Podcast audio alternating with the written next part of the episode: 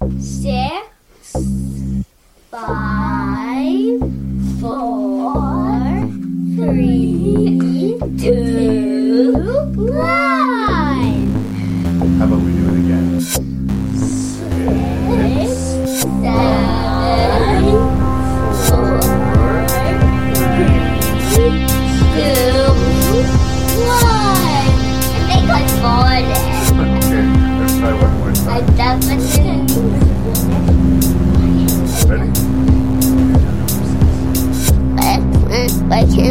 Can move you. Making review. Making review. Say six, Six, five, five, four, three, two, one. Hello and welcome to a special edition of Rank and Review. I, as always, am your host and random Canadian Larry Parsons.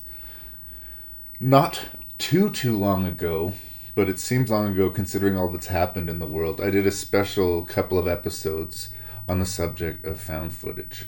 And why I decided to go hard, deep, sort of heavy onto one subject was because it was one of the most maligned things in horror. I got so sick of reading and hearing people bitch about the found footage format that I thought I was going to play defense for them. Well, now I want to do the same thing, just in one episode, but a biggin, uh, about zombies. Because, you know, I've been hearing people going on and on about how sick they are of zombies. And despite all of this rhetoric, all evidence seems to be going to the contrary. Like, there's more and more zombie cinema seeming to be happening and more and more embraced by the culture in spite of all the like noise and rhetoric against it. And if I was to argue that this all started with like 28 days later and uh, the remake of Dawn of the Dead sort of revitalizing zombies, then sort of with the double punch later on with Walking Dead coming out and really being a big, making a lot of noise in the zeitgeist, uh, zombies just keep on growing and growing and growing in popularity. And in spite of this, all you hear is all these people saying how sick they are of zombies and how zombies are lame and boring and how they're all the same and there's just no creativity and it's not even really worth reviewing a zombie movie and uh, it's you know the the only thing lower than a zombie movie must be a found footage zombie movie. And if that's the case and you're talking about Rec, then sign me up. But it's not your average episode of Rank and Review. I'm not going to be doing six individual reviews. I'm going to be doing six ranks of 10 in working defense for zombie cinema. There's going to be six tiers to my ob- my argument, and each list will represent one of those arguments. And by the end, not only will I have convinced you of the validity of this subject matter and of this sort of subgenre of horror, but if you got a pen handy, my guess is that there's going to be lots of recommendations. Not to just sort of kiss my own ass here, too.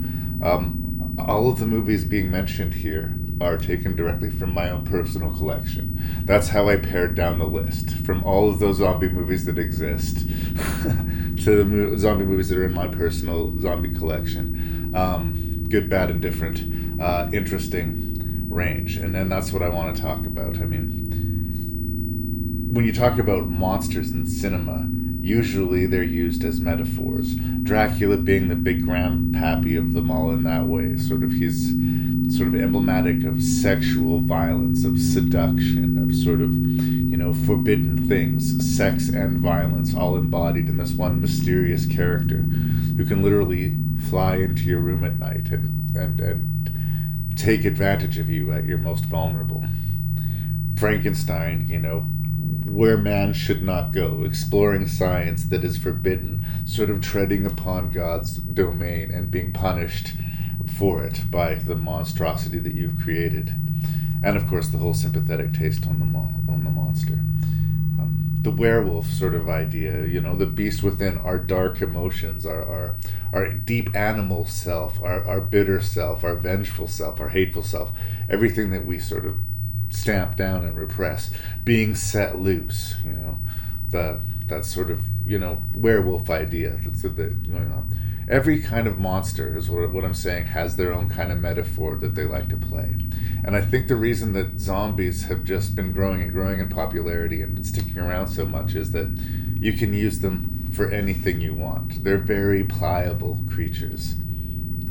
You know, right now on the in the age of COVID that we've been living through, you could use it as a how people react to huge scary events and how sometimes people don't react well and don't think clearly. You know, why were people fighting over toilet paper rolls and not penicillin or flour or like why was toilet paper the, the big panic item during a worldwide quarantine i mean i don't want to i don't want to wag my finger too harshly at you guys but there's all sorts of things that you can use as toilet paper besides toilet paper. It kind of it, it's it's interesting that uh, people what they people will react to in strange you know stressful situations. And i completely believe unfortunately though it makes me sound cynical that especially in dire times the things fall apart the center does not hold there is a period of time before things get sort of harnessed in where everything feels like it's in free fall and people can react badly to it now imagine that if it's not just this pandemic that's keeping us away from our work and away from our socialization, but it's, you know, a plague of the walking dead. So uh, just amp that ridiculoly. But it doesn't always have to be that the true enemy is man, although it is a lot of the time. That is definitely a big theme in the Walking Dead books and uh, TV series, and I'm completely fine with that as well. But it's also could be how we treat these the the problem. Like after a point, once the zombies have established themselves, they become almost an obstacle. Can you rebuild when things go wrong? That's one way to look at it. And again, you can choose what you want these zombies to represent. They can represent illness, they can represent corruption, they can represent, you know, blind faith, they can represent, you know, giving in to all of the conventions that you're being trained to we are all kind of zombies and that we all thoughtlessly go through our days because we feel like we have to do this. The same way a zombie might thoughtlessly wander around searching someone's brains because that's what they're supposed to do in their head. There's a lot to dig into with zombies, and I have a deep and long standing relationship with them. One of the first horror movies that really, really didn't just scare me but ignited my imagination was Night of the Living Dead. And that excitement was sort of exacerbated by Return of the Living Dead, whereas Night of the Living Dead was sort of dark and scary and had one of the most downbeat and uh, shocking endings that I'd seen at a young age. Um, I was still fascinated by it. Return of the Living Dead was much more fun and felt much more forbidden and much more, you know, uh, of a ride, and the the ending may not be the happiest thing in the world, but I didn't feel gutted by it. There was there was an element of fun to it, and after seeing those two movies, especially, I was very young, too young to be watching zombie movies, arguably, but all of a sudden, with my Masters of the Universe figures, I was playing zombies with them. and you know the good guys were all hoarded up in Castle Grayskull fighting, way, you know, fighting wave after wave of zombies. Um, it at a very early age got me, and I think the reason that I have to put myself in this position to defend it is that there was a real long period of time where I wanted there to be zombies everywhere. If this culture existed when I was a kid, if Army of the Dead, if Zack Snyder's Army of the Dead came out when I was in high school, I would have thought that was the most amazing movie ever made, period, end of sentence. Like, it would have completely, completely fed everything that I'd wanted or hoped or dreamed could be possible. And in the day and age we live in, it's kind of just another zombie movie to me. It's it's obviously got a bigger budget and you know recognizable faces in it, but it's it's another one. It's another zombie picture. And what a privileged place I feel like I'm in now, but I, I lived through the drought. And that's what a lot of, I think, the people that are bitching about how they've grown up in the age of the zombies uh, don't seem to understand. Like, in the 90s and, and even in the 80s, when we were getting, like, Day of the Dead and Return of the Living Dead or Reanimator, they didn't happen every, na- every you know, other week It was every now and then. It was this weird thing that you would fall into. And in the 90s, you'd discover things, and usually they would be international films like like Dead Alive or, or Cemetery Man or a lot of the Italian zombie sort of spin off movies. And uh, you'd have to make a real meal out of them. You know, it, there was a time in the 90s where a shitty zombie movie was great as far as I was concerned because it was a zombie movie. And then the worm turned, and then zombies were everywhere. And I kept on thinking, you know, the end must be soon, the end must be soon, but it just keeps going on. The Walking Dead is its own thing that we can get into, and I think it going into its last season and me being such a fan of it, it might warrant an episode of Rank and Review at some point in the future. But again, to all of the haters, how many shows last 11 seasons and maintain A level quality? Because that does seem to be what you demand from the show. I think there are problems with the show, but there are problems that are saddled upon any long running TV shows. Actors do suddenly depart, things behind the scenes do get shaken up, creators behind the show change. The show changes and morphs. It can't be fiercely loyal to the books, it's got to be its own show. And I think it is its own show, and mainly i am happy with it. There's hundreds of episodes to consider, so it's hard to just grade them all on one as one sort of master grade. But someday we'll get into it about Walking Dead. But today, I just want to convince you that zombies are valid. And if it's going to be an uphill battle for you, I'm sorry. But uh, this is what we're here to talk about today. There's no formal guest this week, but uh, you may hear from a few other people. You never know. Um, thank you for being here. If you uh, want to send me feedback or you want to recommend some zombies or you want to explain to me why zombies are tired and should be retired, you can do that by sending me, you know, your feedback at rankandreview at gmail.com, as always. But I think that's a pretty suitable introduction. I think we can get into this pretty quickly here and uh, start with the first rank.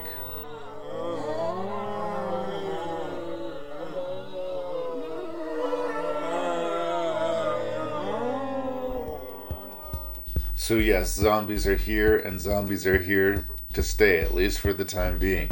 And uh, lest you think that the zombies are just a problem, you know, an, an American phenomenon in North America and Canada, United States, you know, that's where the obsession is maintained. No, it is a global obsession. It's maybe focused a little bit more heavily on this side of the ocean, but it's put its fingers everywhere. It has spread. It has spread? No. It has spread like a zombie apocalypse. So, my first list of 10 movies that I can use to defend the zombie genre, I'm going to be looking at zombie cinema from around the world. So, I'm going to give you 10 titles uh, to consider and uh, going roughly in order from my least favorite to my most, but I do consider all of these recommendations, warts and all, in the zombie genre. But these will, for the most part, be subtitled films with few exceptions. So uh, definitely be aware of that. And you know, watch it with the subtitles. I always think it's better if you have the option. Don't watch these ones dubbed, but whatever. That's that's my opinion. You guys do you. Here are 10 global zombie movies for your consideration. In 10th position, The Horde from 2009. Directors Yannick Dahan and Benjamin Rocher. I hope I'm saying that right. And this is in France. Um, this is a really kind of a style over substance zombie picture, but it's got really rich style. Imagine like a really gritty urban sort of aggressive thriller in the vein of King of New York or or um, oh, what's that Jake Gyllenhaal Michael Pena cop thriller, which was, was down and dirty and gritty. Um, picture a really gritty thriller like like King of New York or some sort of really urban sort of violent gritty cop sort of picture and turn on a switch which all of a sudden drops in a bunch of zombies because that's really what kind of feels like happens in this movie like there is a cartel i guess of these people who are like just destroying the city with corruption and drugs and and and crime and the cops have just been so frustrated and so on their heels from these guys that they finally decide they're going to cross the line and they're going to do this attack on this sort of hideout of these bad guys, and they're going to take them out. They're going to, right or wrong. This this has to end, and um, if they have to play dirty to win, they finally have been sort of reduced to the point where they're willing to do it. And in the midst of this war between these gangsters and these cops, like like a some weird video game thing happens. Like it's not like somebody's getting bit and all of a sudden the zombie virus is slowly happening. And within a few seconds, it seems like the city is suddenly already overrun with zombies. Someone flipped a zombie switch, and we have zombies everywhere. Fast, running, aggressive, scary, you know. And it realigns everybody's priorities, or does it? And sort of that's the ups and downs of the movie. King of New York is actually a fairly interesting analog in that it does have the corrupt cops going against the bad guys, so it kind of messes with morality of the situation. But this is not a thoughtful movie. This is an action packed, kick ass zombie violence movie. And if that's what you're looking for, I think you're going to get your money's worth. Um, there's some character beats that I wish maybe were better handled, but um, I think that most of my complaints would be quibbles. This is uh, one of those really rare, effective, polished action zombie pictures. I've seen a lot of movies that are trying to do this, but they don't quite have the money to or the uh, you know skills to pull it off, and this one really pulls it off. You believe the size and scale of this apocalypse. You believe the gun battles. You believe the fights. There's a lot of oh shit moments. There's good violence and good character beats. It has the energy of any three other zombie pictures. So definitely consider checking out The Horde. In ninth position, I'm going to talk about Seventh Moon from 2008. The director is Eduardo Sanchez. This is set in China. So this one is in, uh, well, a few different languages, but the problem isn't the language barrier, I think, for people with Seventh Moon. I think it's the presentation.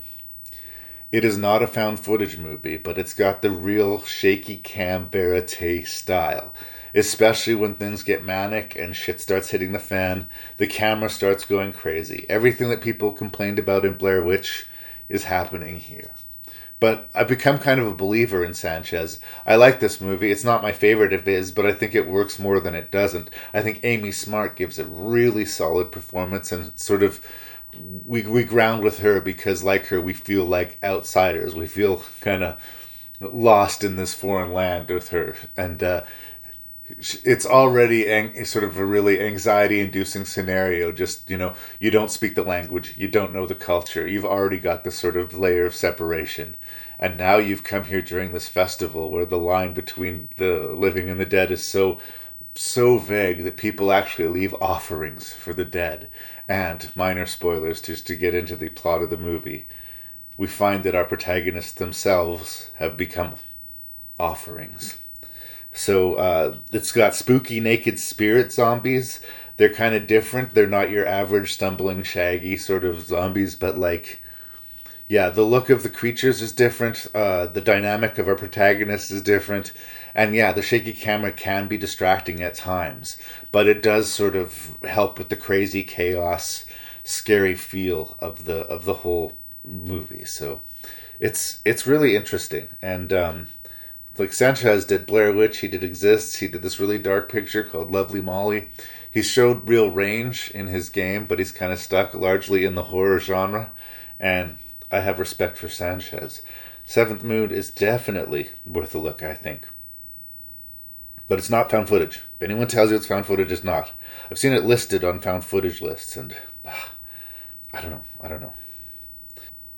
In eighth position, Let's talk about Cemetery Man or Dellamorte Dellamore. This is from 1994. The director is Michele Soavi. Soavi is kind of one of the Italian film directors that, as far as I'm concerned, sort of lived up the hype. Lived up to the hype for me, at least as part of his, his horror movies. He did uh, a really kind of dark, disturbing, visually intense movie called The Church. He's did, a a little rickety but engaging movie called The Sect and then there's Cemetery Man, who I guess is based off an offshoot character from like this uh, Spanish language comic book called Dylan Dog, which I have read some of and actually quite enjoyed, but I didn't encounter uh, this character. But he babysits the cemetery. He looks after the cemetery on the edge of the city, and sometimes the dead rise after a certain amount of days, and he has taken it upon himself to kill them and knock them back down. That's sort of the B plot of the movie. The A plot is that he is lonely, and uh, he lives with this wordless assistant named Gnaghi, and it, it covers him trying to solve his problem of purpose and loneliness. There's sort of large philosophical ideas in the movie, but then there's also ridiculous over the top violence and vomiting and floating heads and gratuitous sex scenes and you know everything that you love in sort of the exploitation Italian cinemas here, but in a much more strangely artful package. And uh, it's an impossible movie to describe, but I am a big, big fan of it. I'm a big, big fan of it, but I'm also going to concede it is not for everybody. It's definitely for me, you know. Um, it comes out of Italy, obviously, and uh, Rupert Everett is the main character. Usually, the copies you're going to get is going to be dubbed in English, so some of the actors' performances have been overdubbed. But I think the spell the movie casts that that level of strangeness just sort of adds something to it. You do not know where this movie is going. It has sort of almost chapter and logs as if this was just like three or four random issues of the comic book of the Cemetery Man, if such a thing existed. And it's got one of my favorite endings to any zombie movie. I'll give you that. It's not your traditional the zombies are taking over the world type of scenario, but it's a funny, strange, gory, sexy zombie movie unlike any other. That Cemetery Man or Della Morte, Della More. You can pray. I kick ass for the Lord. You can plead. You can beg for mercy. Help! Someone! Please! But nothing you can do will stop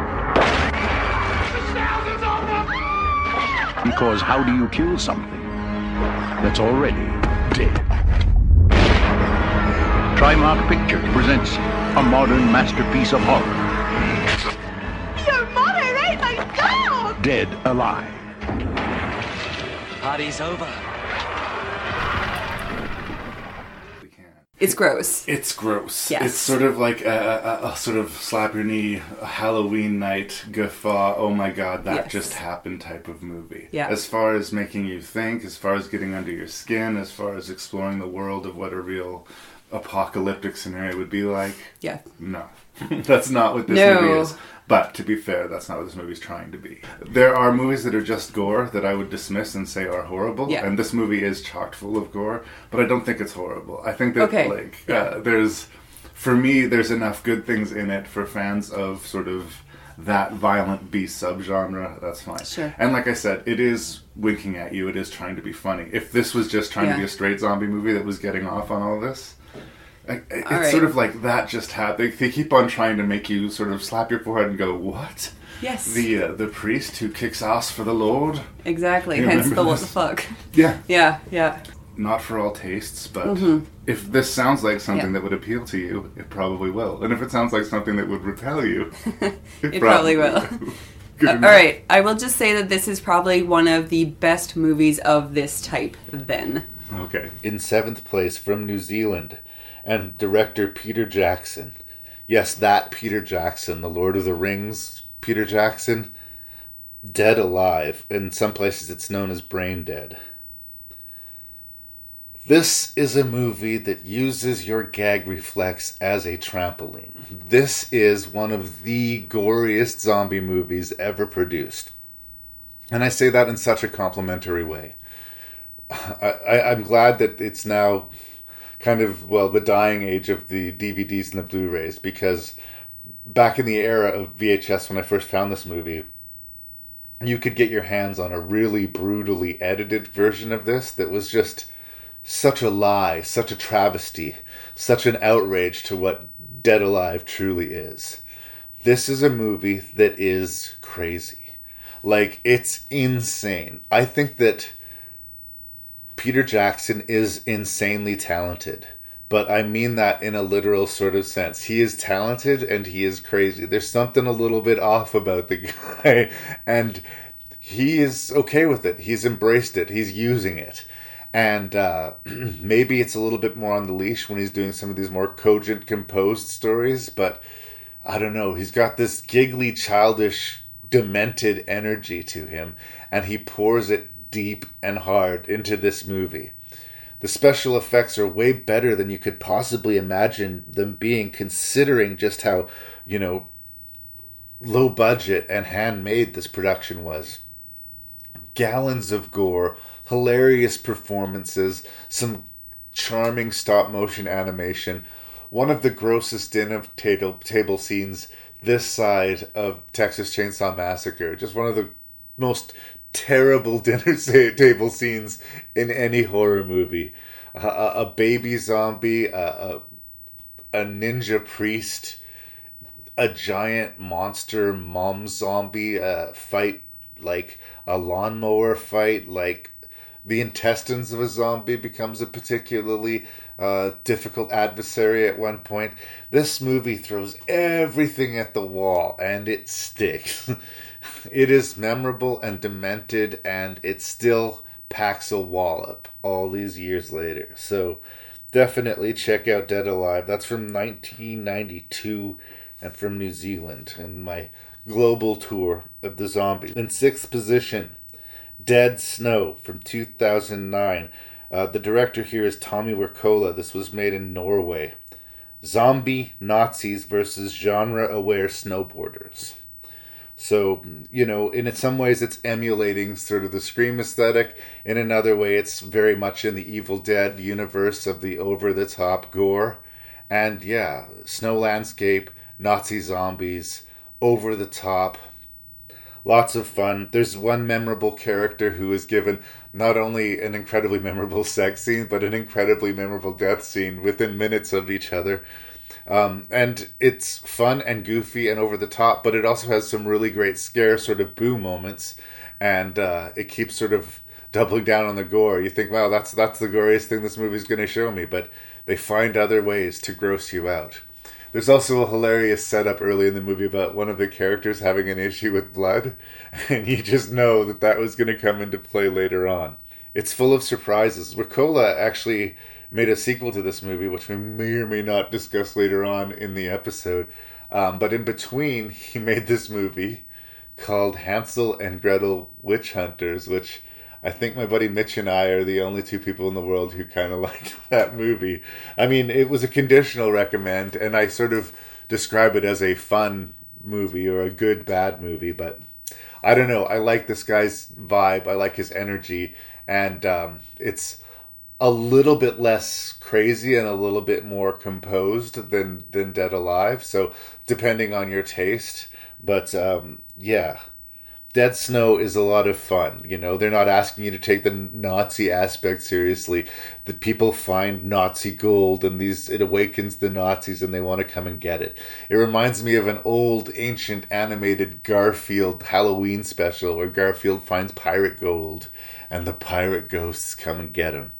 Um, you know, it, it's fun. This is one of those zombie movies that's not going to haunt your dreams, but it is going to put a smile on your face, and it is memorably bonkers it's it's the one that you know the next day you're telling your friends, oh, there was this one part that I just howled. Yeah. Um, so check it out. It was popular enough to earn itself a sequel. So um, I'm not the only one who likes it. Then we have Blood Quantum from 2019. The director is Jeff Barnaby, and it's from Canada. So I mean, we're covering the entire globe here. Canada counts uh, special bonus points from being from Canada, just like me, and for introducing the world to a new Canadian filmmaker. There is a good balance here because it, it brings back ideas to the zombie genre in that it sort of talks about how the native community are somehow immune to zombie bites. They uh, they don't have the same problem as with infection that anyone else seems to and the pluses and minuses, the, the problems that that causes, and how the you know some of them are are see that as an advantage that, that makes it, you know, unworthy of, you know, looking out for anyone else other than themselves. It's sort of like God coming down and saying, you know, the world is yours now. And then the others who are just saying, you know, humanity needs to survive. Uh, for a first movie by this guy, it is incredibly impressive. And the balance of these new ideas and classic zombie gore is delicious. A lot of there's a lot of hype around the movie. I mean, in its small, limited way, and I, I imagine everything that this guy will do will just sort of get better in both its sort of ideas and execution if we let him do that, you know. The age of COVID has made it tough for all of the markets, and I do think the arts is the last thing that'll come back. Low budget Canadian film is going to be in the hurt for a long time yet, I think, and Blood Quantum sort of reminds us how good it can possibly be. Um, this is a relatively new one. I don't want to get into it too too much and like start spoiling elements of it, but I will just tell you right here, right now, from my heart, it's worth seeking out.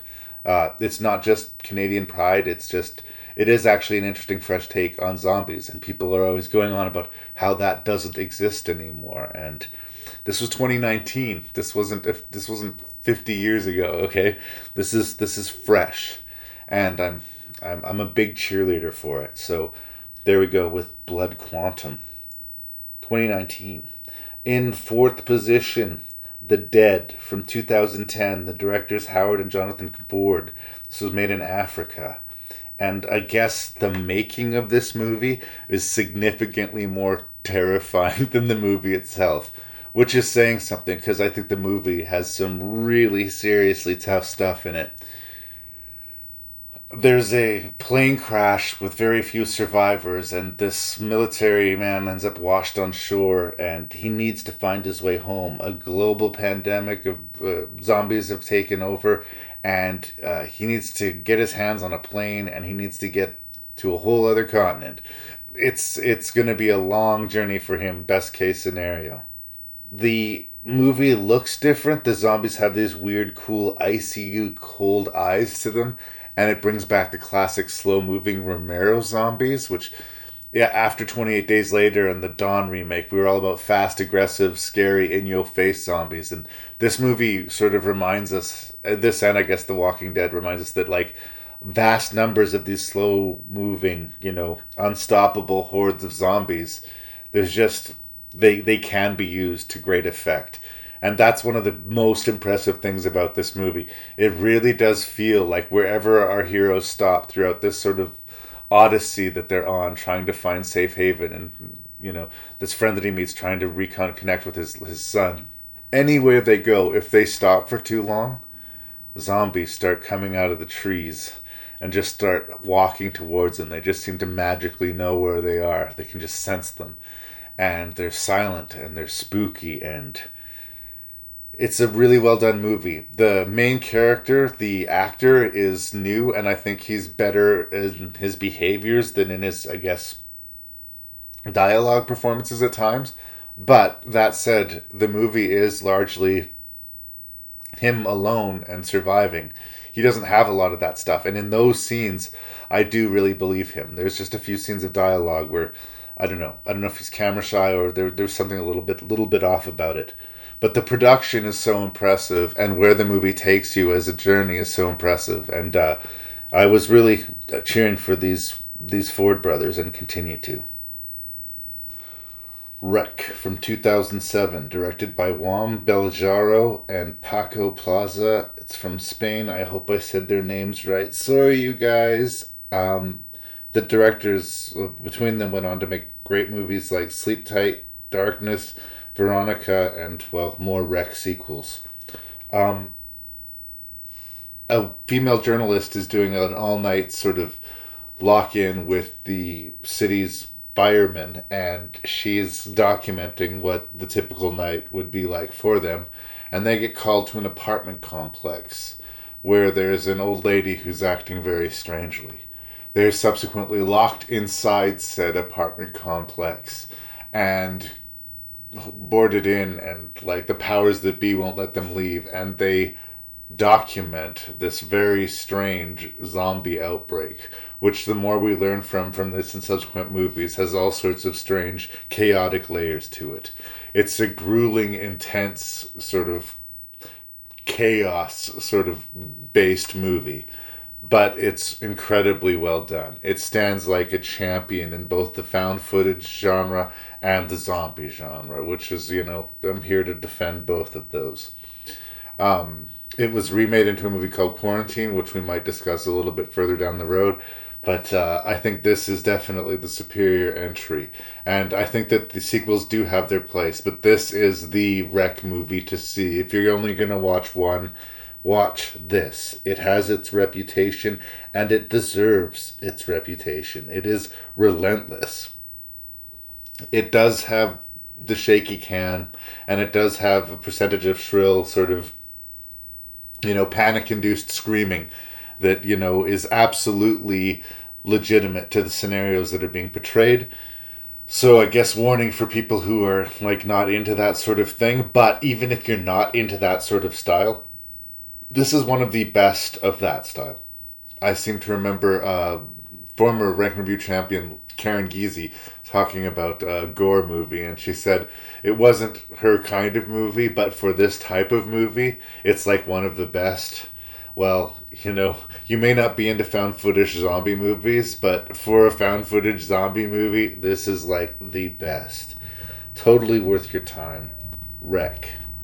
In second place, from one of my very favorite filmmakers, 28 Days Later, Danny Boyle just an amazing, you know, impressive filmmaker. This is obviously set in London. Comes out of the UK for the theme of the, the global zombie list here. Uh, no subtitles required, but definitely, like the previous entry, this one is guilty of the shaky cam. And there's uh, it's a, one of the first digitally shot movies. I think there's some really beautiful shots in it, but there is stuff that is intentionally rough about it. Um, it introduced the world to, to Cillian Murphy, and uh, it, uh, it's got these running infected. I know a lot of people, for some reason, when this came out, didn't want it to be a zombie movie. These people are infected, they're not zombies, but it's a zombie movie in presentation and the characters and the apocalypse. Infamous opening sequence with the character of Jim walking through downtown London and everything's empty, there's nobody around amazingly practically got cut shot or practically shot sequence. Um, it's an incredibly memorable movie. I remember seeing it in the theater and being physically exhausted by it. Like I, I loved it. I was having a great time, but like I, I was just riding my seat. Like it was an absolute terrifying thrill ride, and I'd almost forgotten that uh, we could still have these terrifying thrill rides. And honestly, like this movie came out in 2002, and it wasn't until a few years ago that I saw a movie that I could compare to this. If for some reason you've not seen 28 Days Later, please, I implore you, give it a watch. And yes, though I understand that this is an infection and these people are still technically alive, the world is treated as a zombie epidemic and they actually make direct references to the Romero world zombies. Like, this is a zombie movie. It's just uh, they, they they unleash a virus too. That's that's how they that's how they start the premise off. But I think if you're gonna get really picky about this not being a zombie movie, you're really unnecessarily splitting hairs. Really, um, check out 28 Days Later. And the number one movie on this list that uh, sort of talking about zombie cinema from around the world is that other zombie movie that that thrilled me and excited me in a way that I didn't think a zombie movie would again. And that's Train to Busan from 2016. I didn't see it till probably 2018, but the director is Sang Ho Yeon. It's set in South Korea, and it is an absolutely amazing, amazing zombie movie the both the the way the epidemic is sort of shown and the snowball effect, the the style of the movie, how it's it's both contained because it's on a train, but it's always on the move because it's on the train. Um, the way they incorporate interesting ideas, like the zombies don't do well in the dark, so when the train goes through tunnels, they're able to navigate through the zombies, but only as long as the tunnels exist. Um, really quick character work with a lot of the characters. Like you just like them right away. There's this one guy who's looking after his his pregnant wife, and like within 30 seconds of meeting him, you just you're cheering for him. You just love that character. This movie has one of the worst Cooper characters in zombie movie histories. It sneaks up on you emotionally. It's one of the few movies because I've just become this hard son of a bitch. Any movie, let alone a horror movie, which actually had me on the verge of tears during some of its climactic moments. Like I was emotionally invested in the zombie chaos and just the scale of it is so impressive. They obviously spent a lot of money on it, a lot of extras. There's a scene memorably where like a train is trying to leave the station and a wave of zombies is trying to basically drag the, the train down and weigh it down to a stop so that they can get onto it. And um, the way sometimes they spill out when they'll crowd through a door, through a window, and they kind of vomit out of places. It's very much as it's described in the Pontypool series of novels, which we're going to discuss very briefly later in this podcast. Uh, the way that movie sort of describes them crawling over top of each other as this sort of living mass. There's a few sequences within this movie which really does that in a much sort of less computery way than World War Z. I'm not going to say it's completely not computery, but it's not as bad as other movies have presented it. And just the the story arc about this sort of father trying to you know keep his daughter safe through this incredible epic journey that just seems to get worse and worse and worse and more intense. It's just one of the best zombie movies ever made. Train to Busan.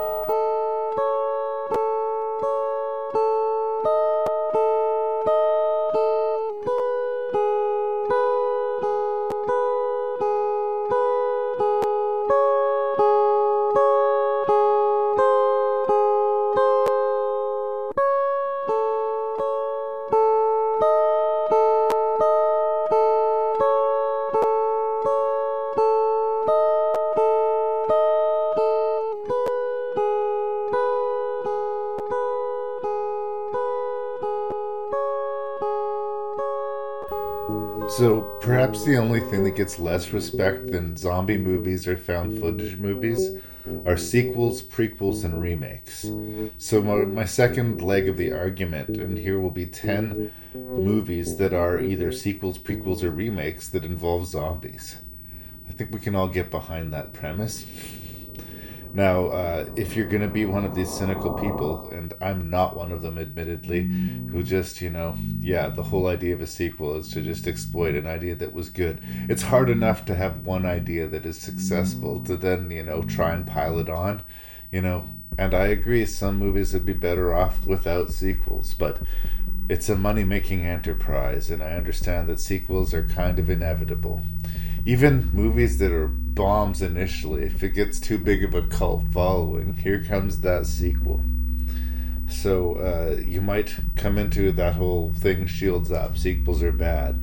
And in this case, you know, you're going to be doubling down. It's not just a zombie movie. Well, it's a zombie sequel. Can we handle it? Well, I think you can handle this 10. In 10th place, Return of the Living Dead from director Brian Yuzna, 1993. I recently talked about this in my threequels episode. Uh, it's a really strange movie, and the tone's all over the place. The quality of the effects are all over the place. The quality of the acting is all over the place. Everything is all over the place. But I really like the movie. I mean, uh, you can check out that review if you want to hear more about it. It's the threequels episode. But um, yeah, I, I I always feel like I'm in somewhat safe hands with Brian Yuzna. It's gonna be crazy. It's gonna be over the top. It's gonna show me stuff that I, I haven't seen before, and in some cases maybe I don't want to you know know before. But he's a sick, dependable B movie maker. So like, hats off to Yuzna. Um, it's just it's it's a movie that's way better than you'd think it would be, while at the same time being essentially silly and ragged. I'm a big supporter of Return of the Living Dead 3, but, you know, I don't need to oversell it. Kurt, help me. I'm losing myself, Kurt. When it doesn't hurt, I get hungry. And the pain doesn't help me anymore.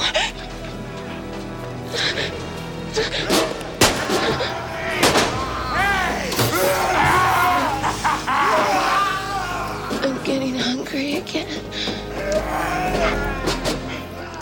In ninth position, uh, well, I guess the Outpost sequels, but since I haven't talked about it anywhere else, we'll just say the As It Exists Now Outpost trilogy. The first one directed by Steve Barker, the second and third directed by Kieran Parker. It started in 2008, the third one came out in 2013. And yes, we're dealing here with Nazi zombies. And uh, they kind of tonally very different. All each movie sort of exists in a different kind of place. The first movie is much more of a traditional siege action, you know, can they get out of this terrible situation when these unkillable Nazi zombies? Um, the second one gets into like people investigating war crimes and stumbling upon, you know, these ancient or the, these uh, forbidden experiments and the results of them. And then the third one goes again back in time to show like strange zombie arena fights in the backdrop of World War II. They're very strange and in some ways exploitive because they're taking a very serious subject and not making it very serious.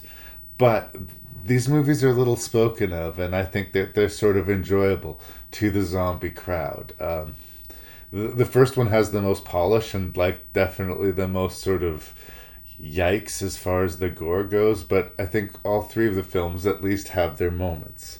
So uh, check out the Outpost series because I don't know why no one seems to no one seems to love them. And another this is kind of an aside, but as a trilogy, it strangely parallels the Canadian trilogy of Ginger Snaps. In that the first movie, like it, you, you look at it and you feel like you know what it is, but it way kind of overperformed for me and the second one is a sequel that you weren't sure that you wanted and it's just a little bit more dark and a little bit more strange than you were expecting but still kind of decent in its own right but like problematic. And then there's a prequel and the prequel is kind of all over the place and there's stuff that's good and there's stuff that's bad and it's just sort of the capper of the trilogy. Really they, they have the exact same trajectory for me those three movies. Um, so, um, I'm here to talk about Outpost, but I'm also a Ginger Snaps fan. But it's weird how they map almost entirely like parallel um, with the trajectory of the trilogy. So, uh, shout out to both Ginger Snaps, but definitely for the purposes of my argument here, the Outpost trilogy. In eighth place, we're gonna go. Speaking of Nazi zombies, Dead Snow Two: Red versus Dead, again directed by Tommy Wirkola. This was from 2014, I believe. Um, he ups the ante on both the crazy and the violence, which is saying something because Dead Snow is pretty fucking crazy and pretty fucking violent.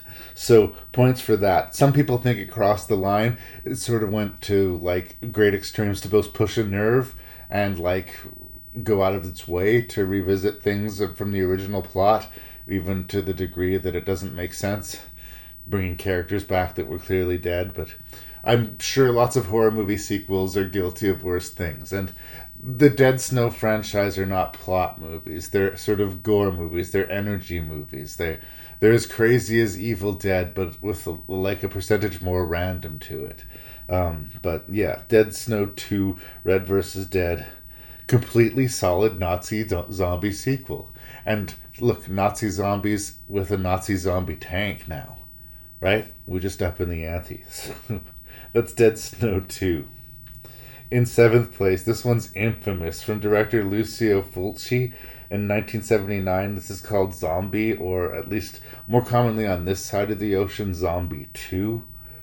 It's most famous for having a zombie versus shark sequence, and that zombie versus shark sequence is amazing. There's also an infamous slow motion eye gouge, which is an interesting feat of special effects, and it's really drawn out uh, sequence, and a lot of people love it for the gore and the squeamishness. But uh, I'm sorry for the spoilers here. This woman who slowly gets her eye pierced by a splinter just needed to use her hands to cover her eye or to cover said splinter. Just. it's the suspension of disbelief required to make that effect sell has always been problematic for me. But again, this is not a thinking man's movie. This is just sort of an experience. And again, this was sort of tangentially at least meant to be like a parallel universe sequel to Romero's Dawn of the Dead. Uh, Zombie 1 was a recut version of Dawn of the Dead. So this was sort of a sequel to that, and uh, it all takes place on an island. There's some good kills. There's some gratuitous nudity. It brings what you want and what you expect from the Italian sort of spaghetti zombie as far as being gratuitous and over the top, but it also is the expected sort of strangeness, silliness, and archness. But um, this is like the cream of that crop of movie. I've not been as big on the Italian zombie movies personally. I'm more of a Romero guy myself. But hey, here's me. Uh, it's definitely something that you can't unsee, and it's got this, you know, ridiculous reputation for a reason. It is really gory, it's really silly, it's really strange. Number six, Quarantine, from director John Eric Dowdle. Um, it's from 2008. It's a remake of Rec, and it's a pretty darn good remake of Rec. This one was also spoken of uh, not too long ago on the podcast with my uh, good friend Scott Lehman, and uh, it's from the director of the Poughkeepsie tapes and As Above, So Below, and Devil.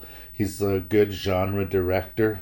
Um, I got really kind of rubbed the wrong way that they didn't credit the original film and the official releases of this movie. Like if someone just bought Quarantine and they hadn't heard of Rec, they wouldn't know that this movie was a remake and I just think there's something dishonest about that, but that shouldn't really affect the quality of the film. And especially upon rewatching it for the podcast, the qualities of the movie did reassert themselves. It is completely de- decent. Uh, Jennifer Carpenter does a good job of convincing me she's almost being rendered crazy by the level of terror and fear that she's you know experiencing and all the trauma that she's witnessed in this one harrowing night. And uh, the technical execution of it is really good. Um, it is almost a shot for shot uh, remake. It's just a little bit less chaotic and it, it's more focusing on a rabies type of epidemic than making it a pure zombie or spiritual epidemic like in the original. Um, I used to feel like they changed so little that the entire movie itself was unnecessary. I don't feel that way anymore. I mean, as remakes go, it is respectful in its execution. And, uh, you know, if you can't handle subtitles or if the combination of the shaky can and the subtitles is too much, I guess Quarantine's here for you. I think Rec's the better movie, but Quarantine is totally solid. Number five, uh, Seoul Station, which is a animated prequel to Train to Busan and Peninsula, sort of a tie here. I can cheat. It's my show. I can do whatever I want. The first one, the prequel, is from 2016. The sequel is 2020. Uh, director Sang Ho Yim, I hope I'm saying that right. If not, I apologize. To be real, though, even though the first one's a straight animated film, Peninsula has so much computer effects, especially in the driving sequence and the crowd sequence of the zombies, that it almost at times feels like an animated movie as well. It doesn't have the visceral or emotional punch of Train to Busan, but it has a lot of the fun and the energy of Train to Busan, so that's good. And the the Seoul Station is just an interesting kind of like introduction to the world. Um, it's canon because it's the same director, but it does feel like a little bit separate and other, and I think the animation kind of enhances that. But there's some great sequences in it, and um, you know, it, it's fun. I'm curious as to how Peninsula will age as far as these special effects, but um, you know, I think these had a high bar that they were kind of trying to measure to with Train to Busan, and um, I think they both have a, a good measure of success to the most part. They're certainly worth a watch.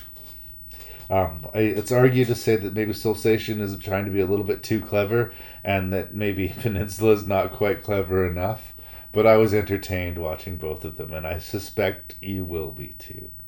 The fourth is Dead 2, also directed by the Ford brothers, Howard and Jonathan. Uh, another success, this time in, in India. They just moved the action to India, showing how that you know, continent is dealing with things. Um, and these guys, they made two great films. They're great zombie films with great scale, and like they still really have been minimally successful. It's it's it's not. It's, it's so unfair because they're both great movies. This one came out in 2013. The, it's great scale, great ambition. The, there's some growth from the original, and it, it, this might be of the most underrated of the zombie sequels. I like the first one a lot too, and in a way, I like the story in the first one better, but I like the execution of the second one a lot better. and they both go hand in hand. They do feel of the same world, and uh, there's the zombies again, like they're just everywhere. There's this this crushing, cynical feel of the movie where there's just no matter where you go, you're not safe. They're always coming. There's no real place to be. There's no real place to go. The the sense of doom and gloom of the movie is frankly quite impressive. So yeah, The Dead too. and please somebody dust off the the Ford brothers because, man, they've made two great films, man. Like in third position, the sequel to 28 Days Later, 28 Weeks Later. This is uh, directed by Juan Carlos Fresnadillo. Uh, he went on to direct a little seen film called Intruders. His first film was called Intacto. This was in 2007, which was actually a pretty strong year for zombie movies. And the opening sequence of 28 Weeks Later is one of the best opening sequences to any horror movie. Period. End of sentence. It is fucking awesome. Robert Carlyle and this group, his wife and this group of survivors, think that they've rescued a little boy, but all they've done is just brought on a horde of these infected. Um, the the social satire in the the film is not that subtle, but it's got such good qualities, such suspenseful sequences. I love that at the time that this movie was released, it was not a star-studded film, but if you watch it today, it is an absolutely star-studded zombie film. So like, I love that bit about it. Um, I do think that at times it abandons the idea of the infected for zombies. We, we see infected guys running with their guts hanging out, which suggests to me that maybe they're zombies, that they maybe they're dead. Either that or their rage sort of out outweighs any kind of pain or, or survival instinct. I wouldn't go running with my guts hanging out of me like that anyway. It's a divisive sequel. I know not a lot of people, or not all of the fans of the original, still on board with the sequel, but I really liked it. And there are forever rumors of 28 months later. I don't know if I believe that it'll ever happen, but I sure hope that if and when it does, it lives up to this. Because if it does, it could be one of the great, you know, trilogy, great horror trilogies that we got going. Um, and you know, I want to see more from this director the style is really strong. Any of the problems are here. There's a few narrative issues, there's a few script issues that I have, but they're quibbles. I remember watching this again for the first time in the theater and just finding it really intense and really thrilling. So, bravo.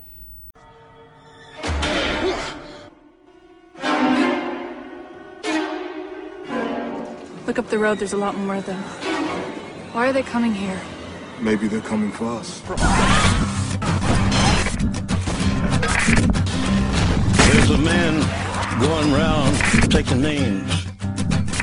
And he decides who to free and who to blame. Everybody will be treated all the same. There'll be a golden ladder reaching down. The man Second place is Zack Snyder's remake of Dawn of the Dead, one of the great surprises of 2004. Um, I've told the story before. My son was brand new when my wife and I took him to see this movie, and he slept the whole thing. He was, of course, you know, a brand new baby boy, but uh, it was a very memorable experience, and um, I I wanted to go out, you know, see a zombie movie on the big screen because those things didn't happen that often, and uh, I was a little bit worried because I wasn't sure if I wanted a sequel to Dawn of the Dead. And boy, did it ever pay off for me. I really had a lot of fun with it. In fact, as far as I'm concerned, it's it's it's Zack Snyder's best movie. I recently watched his Army of the Dead, and I still think this is the better zombie movie of the two. Um, Army of the Dead has its moments, but this one is it's a really fun, good time, and I think a lot of credit can be given to James Gunn's script it sacrifices the social commentary for action and fun, but that's a fair trade off. Why try to beat the original when you know in your heart you're not going to beat the original, not on its satire? You can beat it in other ways, like upping the ante on the zombies. Not only do these zombies look better than the original Dawn of the Dead zombies, but they're much more aggressive and frightening. They, you know, they're running aggressive, scary zombies. And you know, in in 2004, the special effects really upped the scale. And because there weren't zombies every week, It was quite impressive to see this many zombies and this level of zombie violence. It had been a while, and it was just, to me, such a breath of fresh air. It was also made in Canada, which gives it bonus points. I'm not going to say that it didn't, but it way overperformed. Everybody was surprised at how big this movie kind of became, and it's like it's still it's got a good reputation for a reason. Um, I'm not giving up on Zack Snyder, but like he, he seems to be really good at style, but maybe needs someone else to come up with the screenplays for him, is what I'm increasingly thinking.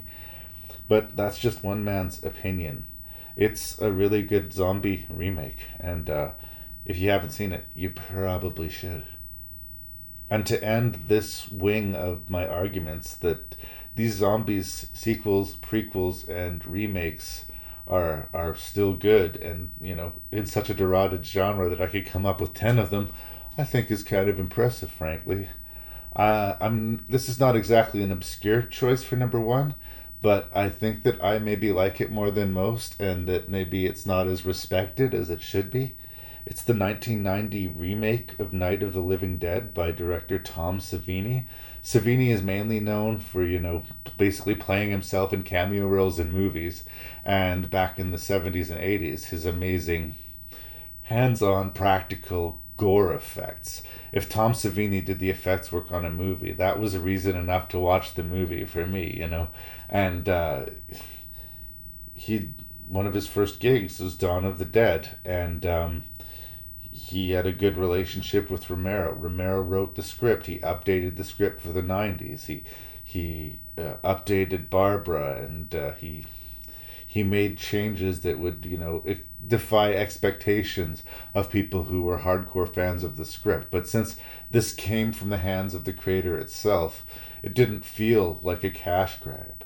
Between that and the fact that the copyright issue with the original Night of the Living Dead got screwed up because prints got distributed without the copyright, so Romero didn't make in, really any money off of the first film.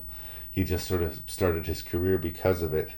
In a way, this movie kind of gave Romero his first Night of the Living Dead proper payday, which, you know, I think he earned. I also think Tony Todd is just epic in the movie. He gives such a solid performance. It's worth watching it for him and uh, somewhere in the world, there's an unedited version of this movie. I'd like to believe that someday we will see. But even in its much edited, bared down form, I still think it works because of the simple power of the premise of the story. The original will always be the original. The original is a masterpiece, and it is what it is. But this is a very respectful, very well executed sequel, and I feel it's grossly underrated.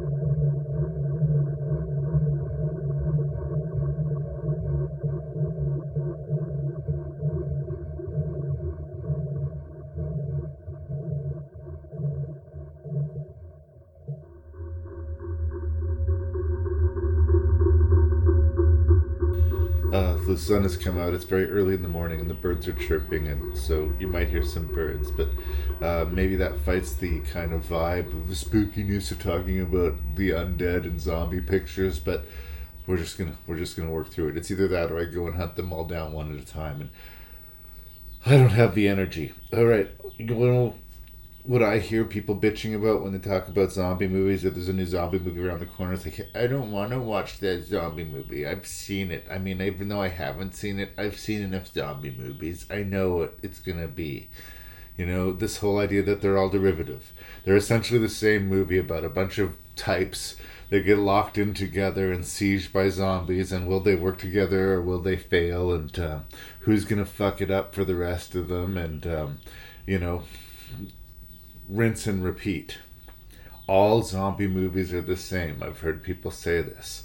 And it's just not true. It's just not true. This list of 10 movies are original zombies. I have 10 selected here, but uh, I'm going to give honorable mention really quickly to two movies called one called The Returned and one called The Cured. They're different in that they deal with a post zombie apocalypse. So people have been turned back or have recovered from the zombies and the, the world's past that. But I just decided A, they're both basically the same premise, so which one do I include? And B, let's let's keep it about actual zombies, not the sort of post zombie world. So blah blah blah blah. Shout out to the returned and the cured. Here are ten original zombie features. In tenth place, Pride, Prejudice, and Zombies. 2016, directed by Burr Steers. That's there's nothing about that that's not weird. I mean, first of all, putting together you know Pride and Prejudice with with a, a, zombie movie is like something that both nobody and everybody would want. I guess it's just such a weird mix that like why how and then it actually was a successful book and now it's somehow exactly like a, a successful film. It just it doesn't seem like it it should have happened. And the other thing is the director Burr Steers, who I sort of thought is like sort of this indie up and comer who was you know wanting to do something more maybe legit than something of a Pride and Prejudice and zombies. But like he made this indie movie that I really like called Igby Goes Down, sort of a star-studded kind of character piece that uh, you know overperformed for me. And I didn't know where I thought he would go from there, but I could never have guessed this. Um, Perhaps it was just cynically made for couples, you know. Jane Austen plus George Romero equals date night. I mean, I know my wife and I were both looking forward to it for different reasons. I would argue that it sort of pleases it pleases neither Austen fans or zombie fans completely, but it is sort of hypnotizingly odd to watch, and it's unlike any other zombie movie, which is what I'm here to talk about. I mean, say what you will, it's stylish and it's different and uh, you know the ladies are badass. They're not just trained to be perfect wives. They're trained to be warriors. They're trained to kick ass and look super hot while doing it. It's it's hard to oversell the movie but it's impossible to completely hate it. So in 10th position pride prejudice and zombies. What the hell? In ninth position it's called ah zombies It's from 2007. It's also known in some places as Wasting Away. Neither of the titles are that great. It's uh, directed by Matthew Kohnen, I believe is the name. Um, it's a, uh, it's from the zombies' point of view, kind of, sort of. I hope that's not too much of a reveal, but like, um, we're seeing it from a people, a group of people who have been turned into zombies, but they don't realize it. They don't understand why everybody else is moving so fast and uh, why they're having such trouble communicating, and everyone seems weirded out and scared by them. And um, the the stakes aren't super high in that like we're not so invested as to feel the weight and tragedy of the world, you know, falling apart. It's just kind of funny to see it from a different perspective completely. It's a complicated premise, but it's fairly clearly executed on a very low budget. And it's just one of those ones that's just not as recognized as it should be. Um, I don't know what anybody in this kind of went on to, but low budget, big ambition. They're making a zombie movie, but it's not just another zombie movie. They got their own take, and I like that we kind of come to like this group of zombies, even though if we were to, to uh, suddenly unplug from their perspective, um, they could be doing some some really bad business. Um, it's it's you know it is what it is, but like uh, I, I like it. I appreciate a movie with minimal means, but a huge heart and uh, ambition. So check out Ah Zombies. Wish it had a better title though. In eighth position, from director Hen uh, Henny is it Henry or Henry Hobson, uh, 2015's Maggie, starring Arnold Schwarzenegger. The the guy who made this is mainly known as the director of video games or video game sequences and stuff like this. And uh, Arnold Schwarzenegger did this for free. It is the lowest budget picture that he was involved in since the original Terminator, which when it was made was considered a pretty low budget film. Um, and that's the weird thing about this one. This is like a sad drama. It's about grief. It's a human drama, and uh, about dealing with the fact that somebody close to you is going to deteriorate and die, and all you can do is watch. There's very minimal things you can do to help, and you know this is only going to turn out one way. And it is. It's a heartbreaking picture. It's also interestingly taken from the uh, Blacklist screenplays of 20,000 or 2011, pardon me. Um, there's just scripts that are really well liked, really well thought of, that has done the rounds in Hollywood, but no one will make them. Everybody agrees these are great scripts, but they're not going to get made. What a what a fascinating fucking paradox. Like we like these movies, but who will watch them? And to prove that point, as far as a, a zombie movie starring Arnold Schwarzenegger, very few people seem to have heard of Maggie, but it's worth seeking out. But this is not a wall to wall violence sort of, you know, Arnie kicks ass kind of zombie movie. And I can understand someone going in wanting that, being very disappointed by Maggie. No, no, no, no, no. Very different animal we got here. This is sort of a slow burn, emotional, like I said, study of grief more than anything else. It's it's not exactly a feel good picture. In fact, it's a downer. But for that type of movie, I actually think it's really good and it's not, you know, your typical zombie movie, which is what I'm here to talk about.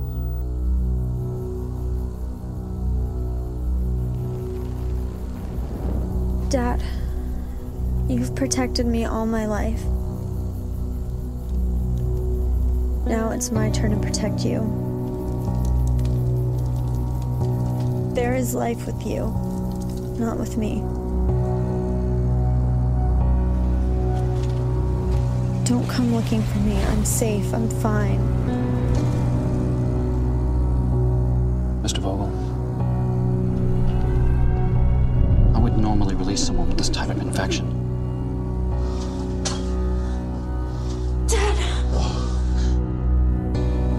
I need you to follow the rules here. Quarantine is eight weeks in. She's probably going to show more signs of aggression and hunger. When that happens, say your goodbyes and get her straight through quarantine.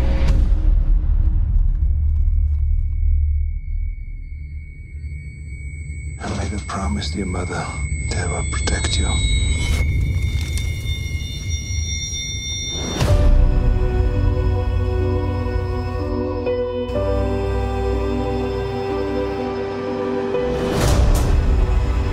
Quarantine rules apply to everybody, Wade.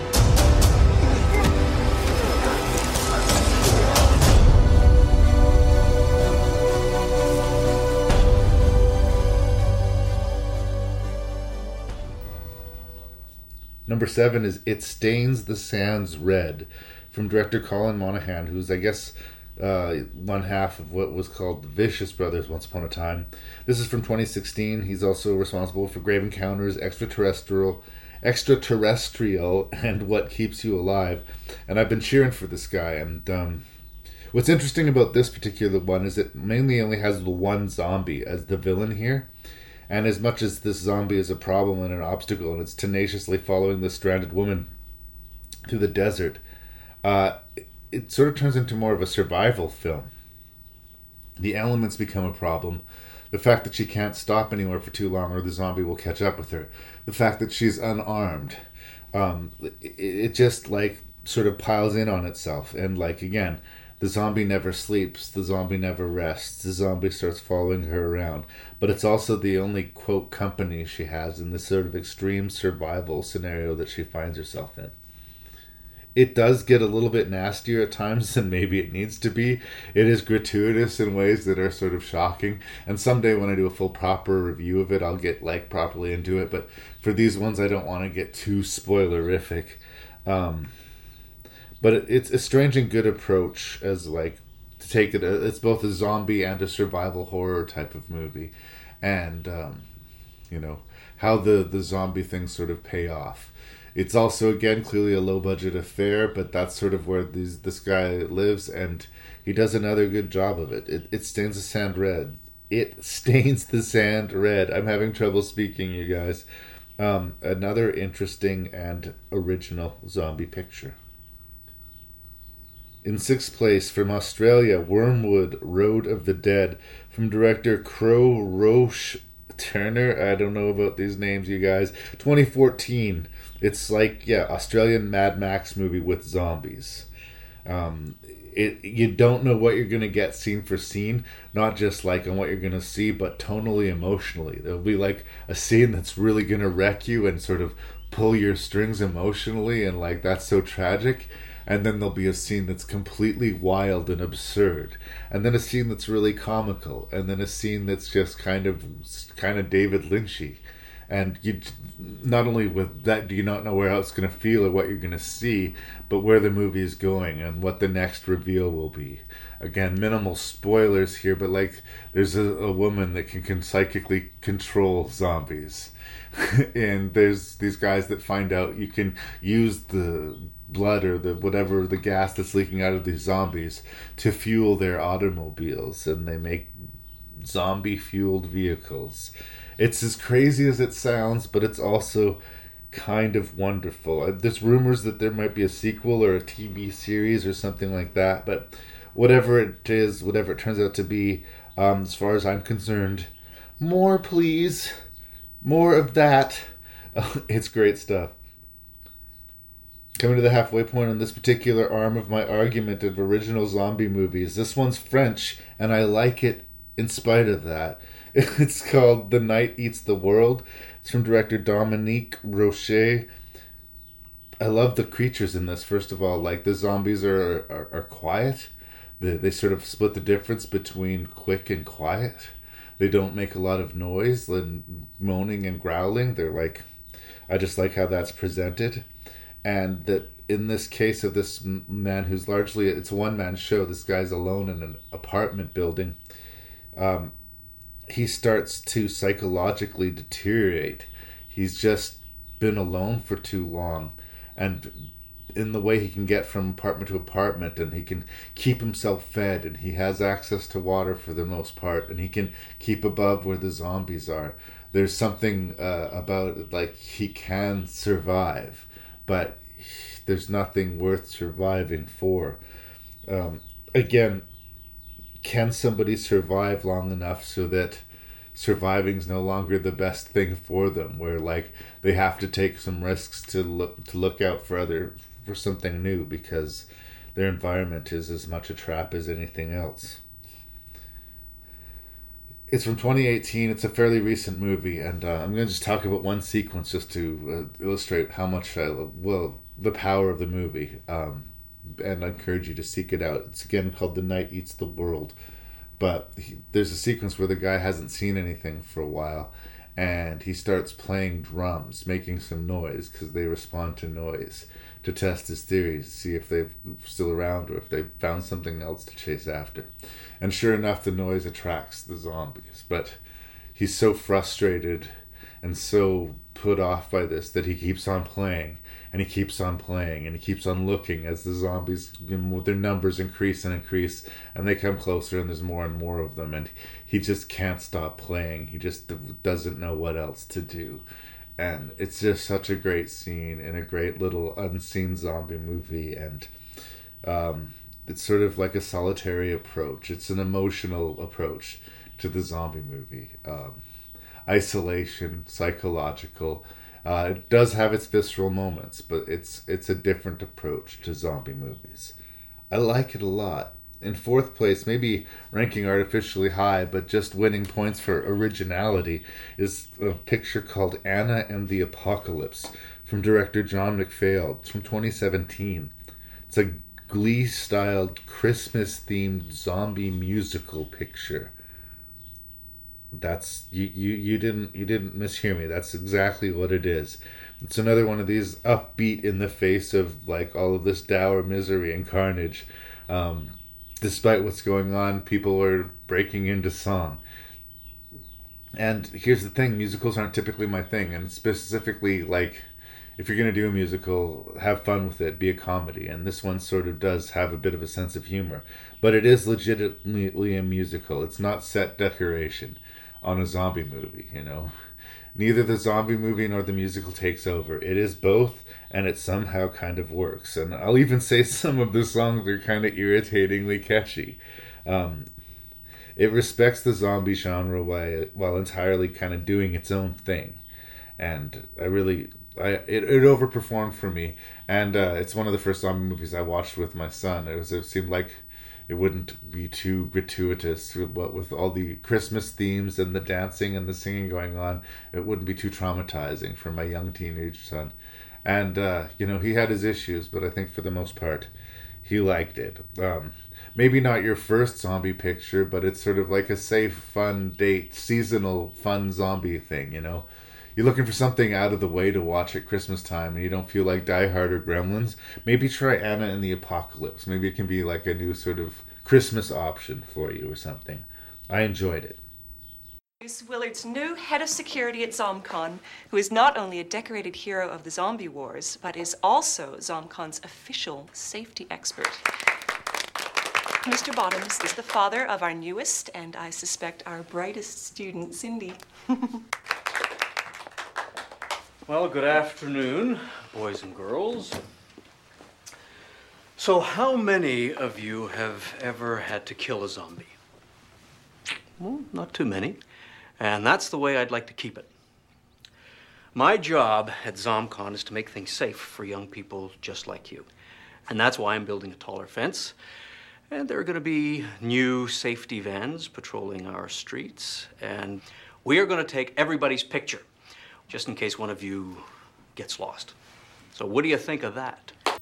In third place, another one made out of Canada. So you know, uh, gotta gotta respect those Canadian-made pictures.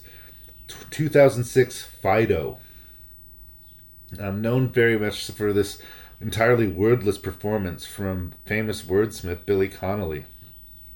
He's just got this thick accent and he's known for his stand-up comedian and telling these great stories and being loud and robust and, and like you know just a hypnotizing storyteller. He can really spin a yarn.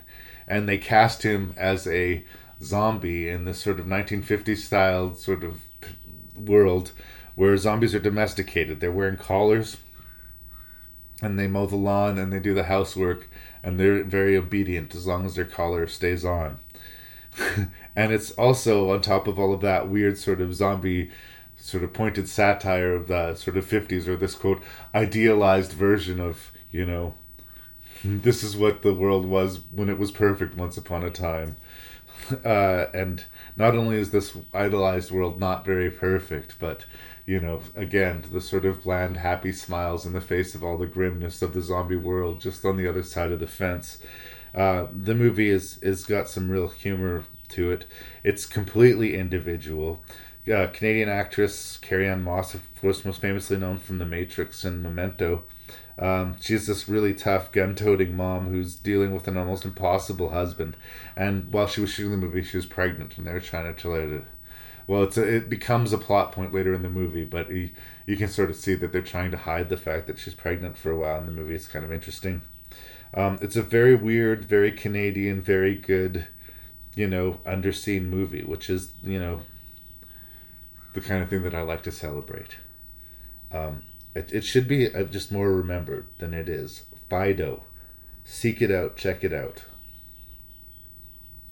The second movie has been getting a lot of chatter, and I mean, it's starting to increase its buzz. And again, because it's got big cult standing, the rumors of a sequel are, are, coming. And since it's based off of a series of novels, there is material for which it could be made. This is from 2008. It is also Canadian. It's from Bruce McDonald. It is Pontypool. Um, Tony Burgess, not the same Tony Burgess of The Clockwork Orange, uh, is the author of this series of the these novels set in small town uh, Canada, where there's a virus of zombie epidemic that can be spread through the human for through the English language, or maybe any language, but in this corner of the world, the English language. And while that's being figured out and understood, we focus on a broadcaster played by Stephen McHattie doing the news and trying to figure out what the hell's going on. And as he's doing that, he may well be unknowingly spreading the zombie mo- zombie plague it's classic sort of form one room thriller. It's made from one, you know, sort of the the patron saint uh, indie Canadian filmmaker Bruce McDonald. He does a lot of Canadian television as well, but he's sort of like he's made a lot of movies and uh, you know he's you know if you're a Canadian filmmaker, you know that's sort of the the, the bar which which you you're looking to, to reach is, is McDonald. He's steadily working. He's got his personal projects. He's got his professional projects, and he's just uh, you know someone to keep your eye on. Pontypool is another one of those reasons why. I'm glad that its reputation seems to have grown. I remember early in the podcast, it didn't feel like it was known that much outside of Canada, but I'm hearing a lot more people talk about it. It comes up more on YouTube videos and stuff like this. So I'm gonna back everyone up on Pontypool. It is a very original, very different zombie movie, and that's what I'm here to talk about. And it's really well executed and really well acted, and it's you know one that might have slipped through your fingers. So try Pontypool. So what could be the number one on this? What what would be a more original, different take or revitalizing take on the zombie genre? Well, this is another fairly recent one. It's from 2016. Director Colm McCarthy, The Girl with All the Gifts. First of all, I want to say the star of the movie, Gemma Arterton, is a goddess. I think she's just absolutely one of the most beautiful people, one of the most beautiful humans that I've ever seen. her light shines bright for me. I don't know. There's something about her. I just think she's very lovely. Her presence is a help in any movie. I just really like her. What am I going to say? I'm, I'm a boy. I'm, I'll plead guilty to that. But she's really solid in this movie, too, because um, she's looking after all of these kids that, uh, under the right circumstances, at any point could erupt into zombies, and they're trying to study to find a way to reclaim the world. But the, there's still a lot of wild areas of the world, and they're, they're under military supervision. And there's one of these little kids in particular who seems to be particularly emotionally sort of something that one people can connect with and that is sort of hopeful for a, a cure or a change in the stalemate that's happening in this world. There's an amazing cast here too. Uh, other than Arterton, there's Glenn Close and Paddy Considine. This the young girl playing the the main zombie girl is really really good sort of first actress. This is based off of a novel I have not read. I won't pretend that's, but you can tell that there's a lot of depth and thought to it and there's just there's something cunning about the way it sort of corrals your emotions and your sympathies and your expectations.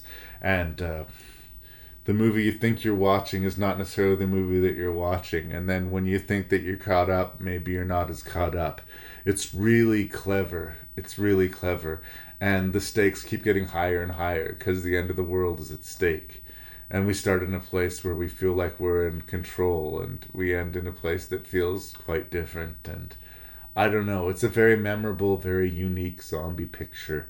And another one that just seemed to have skated by and that doesn't get mentioned as often as i'd like to. So number 10 or number 10 number 1 the girl with all the gifts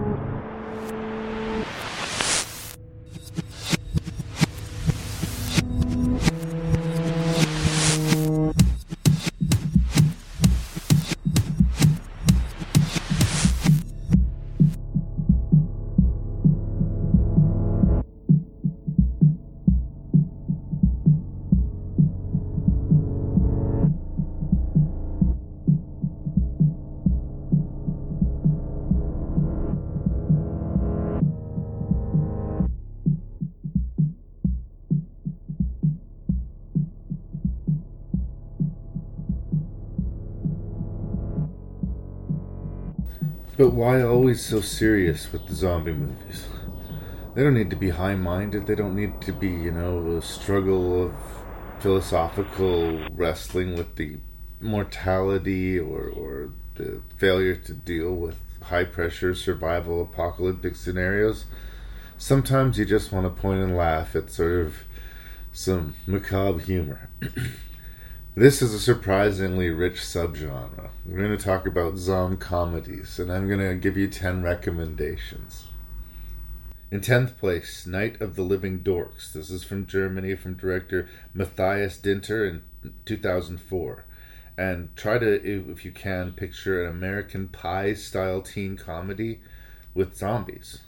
And with kind of unique zombies. They're like black magic witchcraft zombies. The, the ritual is performed and then they have an accident, but it's not your typical they get bitten kind of thing. They're accidentally created zombies and they maintain their their human characteristics at least initially when they're and it's just this over the top exploitation raunch humor you know there's a scene where he can hold he, he can hold his breath forever underwater so he's like going down on this girl in a hot tub for way too long. Hardy, hardy, hard, and it gets pretty explicit with some of the the physical humor and the, and uh, it's juvenile and crazy and over the top and and kind of memorable for that.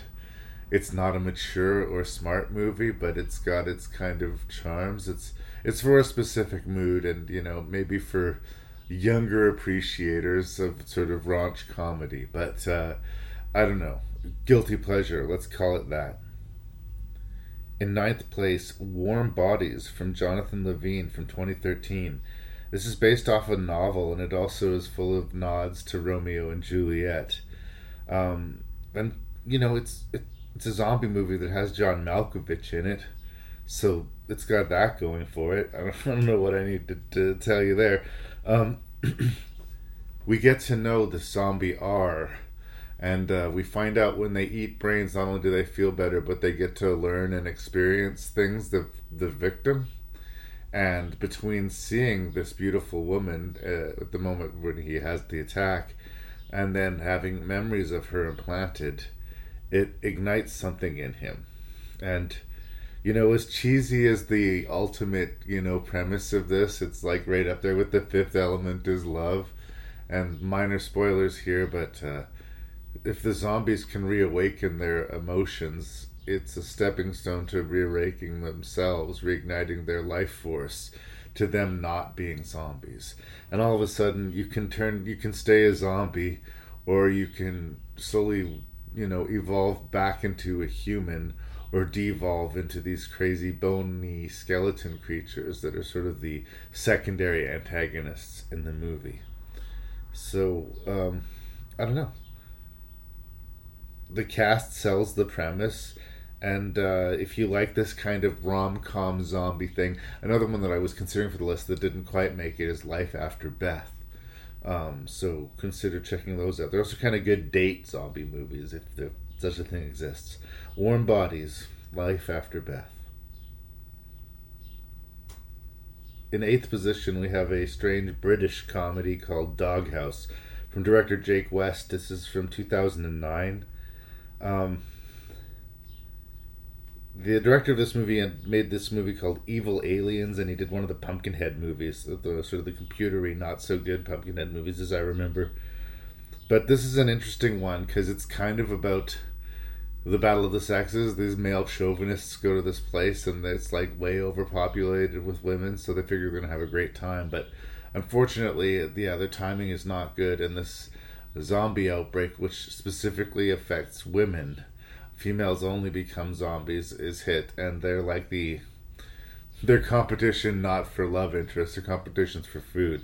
And it's got this kind of edgy, mean spirited, raunchy British kind of humor that goes there in a way that fewer comedies have the balls to do anymore.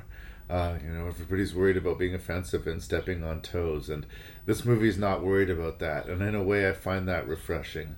There are scenes that work better than others. There are a few cringy beats to it, and it stars this guy Danny Dyer. Uh, this is not his first zombie movie.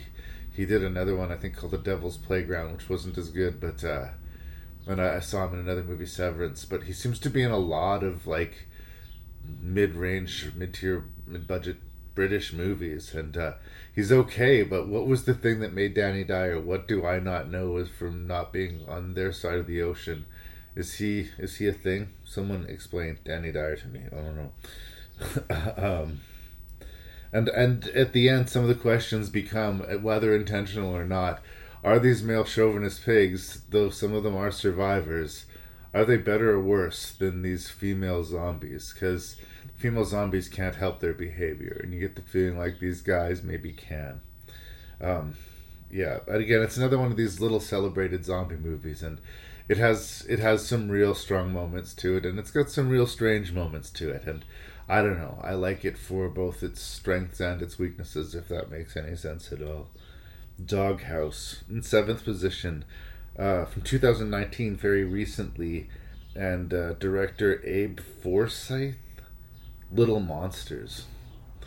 Um, when I first heard of this movie, I thought because of the title it was going to be another version of Cooties, which is a different, less good uh, zombie movie where there's a, a, zombie virus that just hits the kids.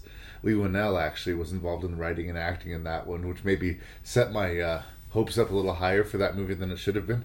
I'll give it another day in court. But we're not here talking about that. We're talking about Little Monsters. And Lupita Nyong'o plays this kindergarten teacher, and uh, I believe it was shot in Africa. But uh, there's a, this sort of semi-celebrity entertainer coming to to entertain the kids, and there's all these things going on, and she already needs to sort of keep the head count going and keep the kids calm, keep things organized on this special, you know, big day. And then, of course, it gets complicated by the zombie apocalypse. And sort of the fun and the humor of the movie is their sort of forced artificial it smile that they keep on their face for the benefit of the children that everything is okay. The way they continually trying to disguise the situation from the kids. There's some more conventional stuff with like zombie characteristics or people making bad sort of obvious choices in the background.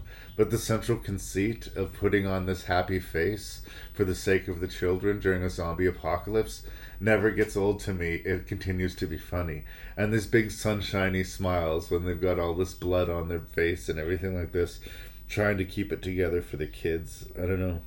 There's a lot of singing in this movie too. And there's this there's a scene where the main character Lupita Nyong'o sings a little song to the kids before they go to bed that I ended up having that song stuck in my head and it kind of circles back in, on itself later on the movie because towards the end of the movie we see her again playing music for the kids and considering everything that's been going on it's it's heroic. But playing that innocent children's song in that context is heroic. And it's also funny and charming.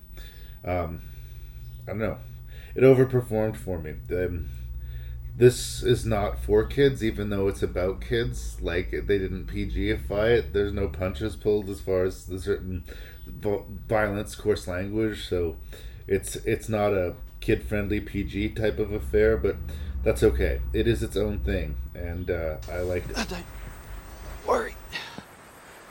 It'll be a. Oh, fuck! I'll get a tetanus shot when we get back. Clear it right but the sheep did that. Then I'll get the vet to have a look at it. It'll be fine.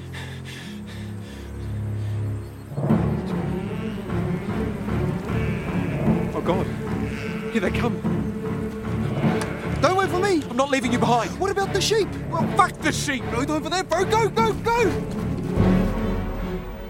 In sixth place, we're going back to New Zealand from director Jonathan King in 2006, Black Sheep. They say there's like uh, 10 sheep for every person in New Zealand. And the premise of this movie is that they turned into zombie sheep. And uh, memorably, one character actually gets turned into like this weird were zombie human sheep hybrid thing. Have I sold you on this? um, also, Weta Digital Effects or, or Weta Effects House is involved with the making these ridiculous sheep. And the movie is silly as it sounds like, but there's real sort of style and production and humor and grossness to it, and um, It's a memorably insane movie. Another one of many, I have to add, memorably insane movies from New Zealand. They're right up there with Canada for their ability to produce independent films that are just a little more crazy than you would expect them to be. Um, it, it's, it's relentlessly gross, and it has memorable scenes with like cute little animals, you know, either having terrible violence put upon them or themselves committing terrible violence. And there's sort of a goofy energy and a childish, almost sort of demented energy to Black Sheep that's it's kind of strangely infectious. um, with respect to Zombeavers, which has predictably zombie beavers in it. I think of the zombie animal subset. Uh, I'm gonna give extra points to Black Sheep, but uh, hey, if you're into zombie beavers, give that one a try too. It did it did make me smile at times, and it's a it's a short, fun romp of a movie. But Black Sheep makes the list. In fifth place, Planet Terror from director Robert Rodriguez. This is from 2007. I have respect for Robert Rodriguez in many cases because you know, he makes good looking mid range budget movies and uh, he's prolific. He'll make kids movies, he'll make adult movies, he'll make action movies. He's like, he seems to have always got something on the on the cook, and uh, I, I respect that. You know, he's not taking twelve years off in between his features. He's he's always trying something new and making himself a more you know innovative filmmaker. He this was sort of one half of the Grindhouse experiment. The other director involved, of course, would have been Quentin Tarantino. And I controversially am of the belief that the Rodriguez half, Planet Terror, this movie, was the better, significantly the better of the two films. I've warmed up a little bit to Death Proof, but I love Planet Terror for just being good at what it is and being a better example, I think, of the grungy, scuzzy drive-in fare that Grindhouse was supposed to be emulating. Uh, crazy star-studded too. I have to, I have to give it points for that. Like until this ridiculous "The Dead Didn't Die" or "The Dead Won't Die" movie came out, I think you could argue this was the most star-studded zombie movie ever. The effects look good. The zombies are all gross and melty and over the top. It's got this sort of holy shit, what are we gonna see next quality. It's it's you know merrily exploitive. Uh, in it, you know, pays tribute to the past while kind of you know, being unmistakably modern in its execution and risky with some of the choices it makes with the characters. You're not supposed to expect necessarily everyone to live through the movie, but just how things play out are not the way you anticipate. So uh, it's a lot of fun, this Planet Terror, and not to get off on a rant, but The Dead Won't Die, that fucking Jim Jarmusch comedy zombie movie that's now quote unquote the most star-studded zombie movie ever made. Also, to my mind, one of the most frustrating and insulting zombie movies ever made, where it was self-consciously about how zombie movies are dumb and predictable, so this movie's going to be dumb and predictable and let's all snicker at our own audience type of vibe. I found it really, really, really, really, really irritating. And for the record, I called it on the Rank and Review podcast. I called it before I even fucking saw it. In fourth place, One Cut of the Dead from director, oh, forgive me, Shinichiro Ueda. This is from 2017, and it's an incredibly meta, hard to describe movie that kind of going in, especially the first time, the less you know, the better. So I'm going to be vague about the specifics of the events of the movie, but on a basic idea, like sort of elevator pitch level, amateur filmmakers are making a zombie movie, and while they're making a zombie movie, a zombie epidemic takes place, and they use that to the advantage of their zombie movie. And there's like long takes, and we get to see the same scenarios from two different angles when they like the way the movie is sort of split in two. There's constantly discoveries and reveals, and there's uh, there's there's just such enterprise and creation to this movie, and uh, you know it was made for twenty five thousand dollars. Brav fucking oh! There's a thirty seven minute take. I guess apparently they did like six passes on it, but like it, it it, you don't get distracted or lost in like holy shit the dazzle razzle of like the, the, the take. You're just so like watching and into the movie that you don't almost you almost miss the the craft of it at times. Um and it's another one of those movies and this is always a really good sign like when i watched it i immediately wanted to watch it again or like find somebody who hadn't seen it and make them watch it with me which for me is always a good sign and again, this is a fairly recent movie. 2017 was made, but I don't think we saw it over here until I don't know a couple of years ago. So, um, yeah, I don't want to spoil this one. Go in cold if you can. Seek it out. I believe it's on Shudder. Um, and uh, I found a physical copy of it. It is called One Cut of the Dead. Delicious. In third place, and again, top three might be obvious picks, but if you haven't seen them, or even if you have, they just need recognition. Third place, Zombieland from director Ruben Fleischer, 2009. Uh, tip of the hat to the sequel. I again, I think it's maybe like a B minus to this movie's A minus, or maybe even a C plus. But uh, the original Zombieland is just like an lovely entry point for someone who's just first starting to dip their toes into the water of zombies, because it gives you sort of zombie school um, in the sort of rule books that our main character Jesse Eisenberg plays is, is sort of documenting through the zombie apocalypse. We we learn the rules of this particular zombie world, and and uh, I just love sort of the choices that everybody's name is now where they come from because you know it doesn't really matter who you were before the zombies came, and um, there's good chemistry between all the characters it's kind of interesting that this was originally like a pilot, proposed as a pilot for a TV show. No one bit, it, and so just becoming the Zombieland movie was a default thing. And then yes, ten years later they made an okay sequel, I guess. It's not least at the very least it's not a terrible sequel. And uh, eh, the cast is like they had a real ball, and they think you know it'd be kind of fun to do one of these every every ten years. So who knows? Let's start the clock for more Zombieland. You know. Woody Harrelson plays a guy named Tallahassee, and I think it's got to be one of the most fun roles I've ever like. I could just see as an actor reading the script and just getting a smile on my face and like this one's gonna be fun, man. This one's this one's going to be fun. It it balances the fun and the gore with real panache. So, you know, Zombieland. It's you know I think most people are aware of it. Everybody knows it has the greatest cameo in maybe cinematic history. But just in the odd case that you don't, I will say nothing more here. Zombieland, people. Yeah, kid. What's the weirdest thing you've ever saw in here? Oh, Kid, I have seen weird things come and I have seen weird things go. But the weirdest thing I ever saw just had to cap it all. Oh, yeah? What's that? Let me ask you a question, kid. Did you see that movie, Night of the Living Dead?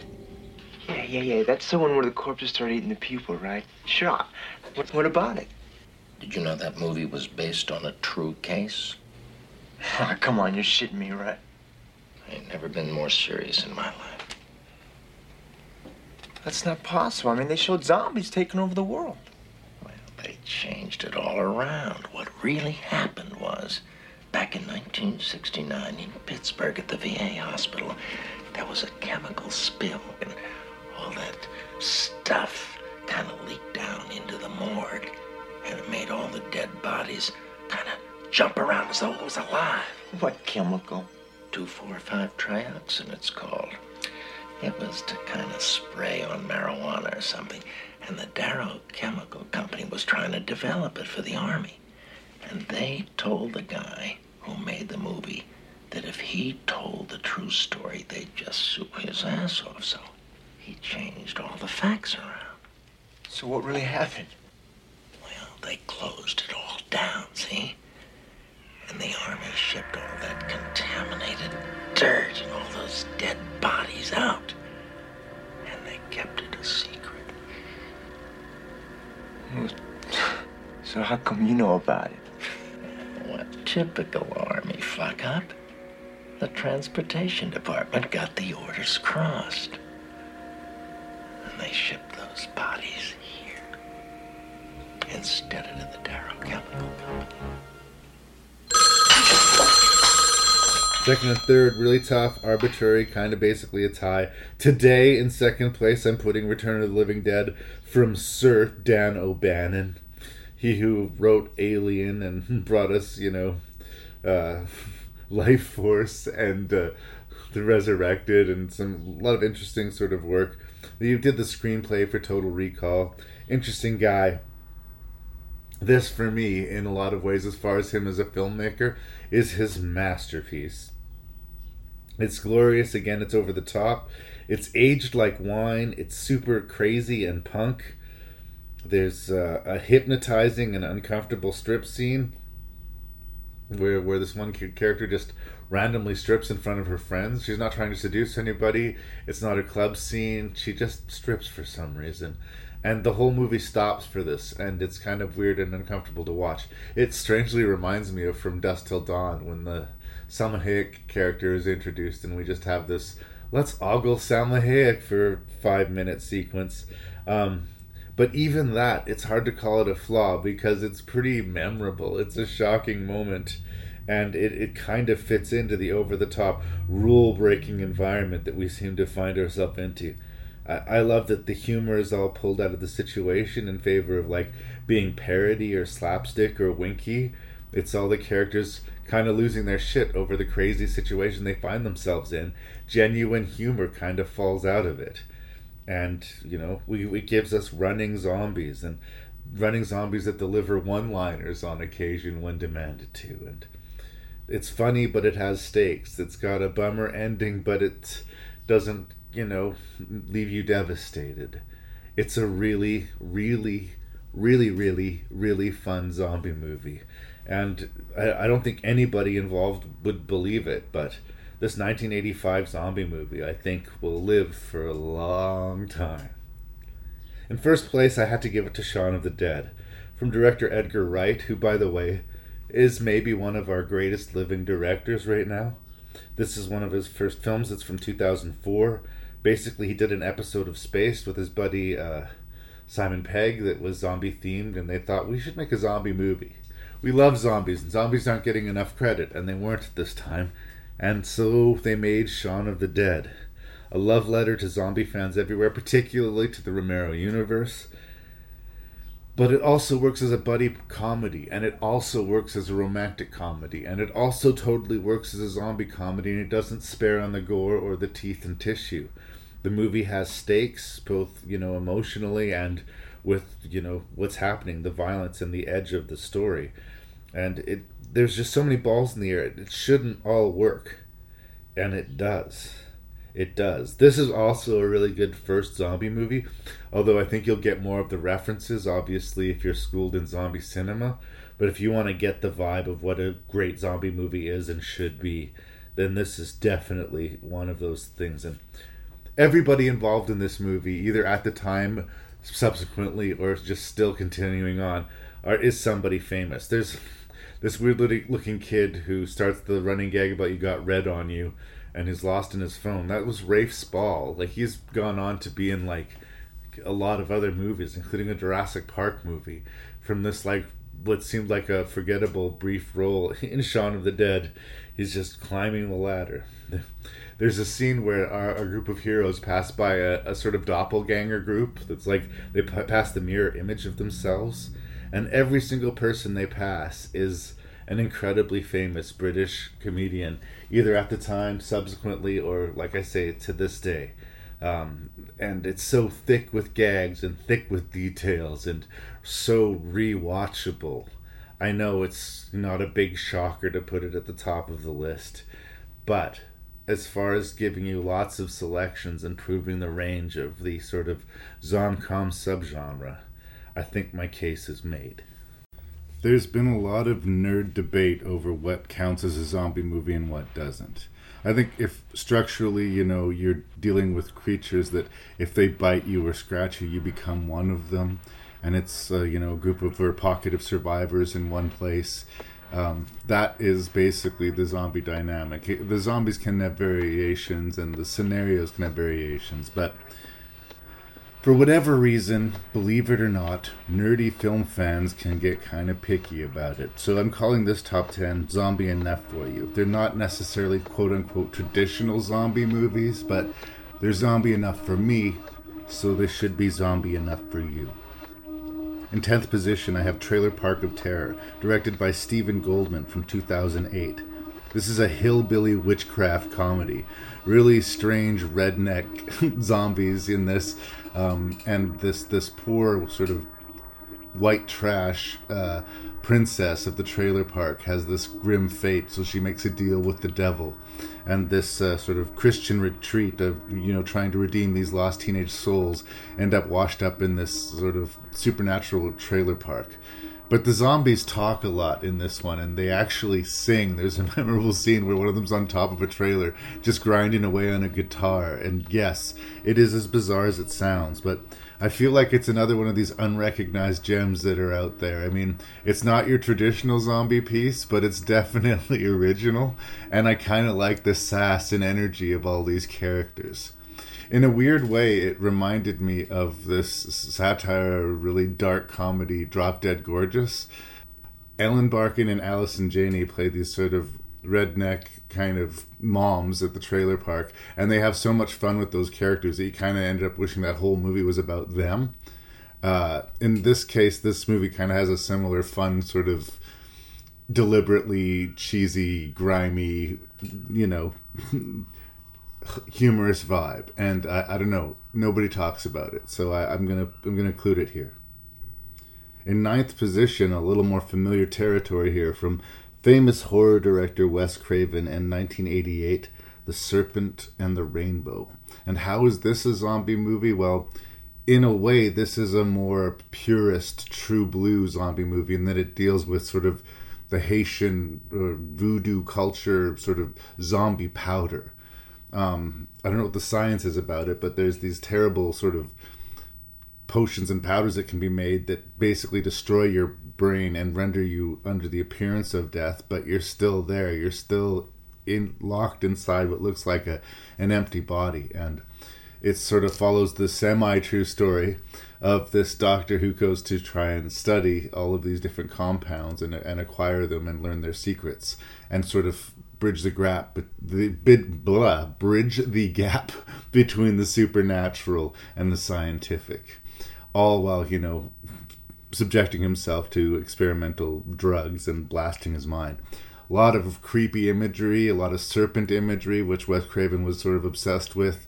It sort of again plays with the dream world, which obviously Wes Craven liked a lot. Um, but it's not a well, it is a horror movie. It's not a traditional horror movie in a lot of st- senses. It's it's playing itself pretty straight until the scenes where it's not.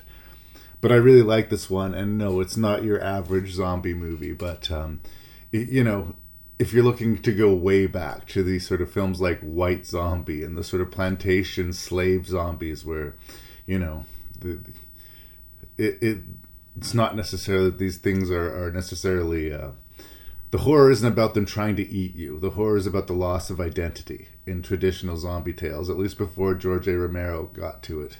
That's when the, the worm turned for zombie enterprises.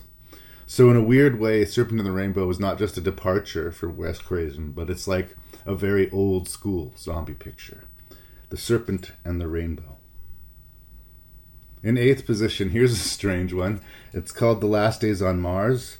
It's from director Rory Robertson. It stars Liev Schreiber and a Canadian actor who I like a lot, Elias Koteas. This came out in 2013, and um, I don't know. I think it might have been a direct-to-video thing. It just sort of showed up one day. I'd never heard about it before, and it's really sort of straight-faced sci-fi. And you think that it's going somewhere kind of, I don't know. You don't know where it's going, and then oh, I guess we're doing zombies in space. Now, some people will be disappointed because, you know, maybe they thought the movie had more to say or more to do than that. But I don't know. I had a lot of fun with it. Particularly, I liked the detail that Elias Koteas, who's a beloved Canadian actor, uh, just they don't make a big deal about it, but he's in charge of this this uh, mission, at least at, at the start of the movie. and he's Canadian. It's an international space vi- uh, mission, and the Canadians in charge. And I have to admit, I like that little detail.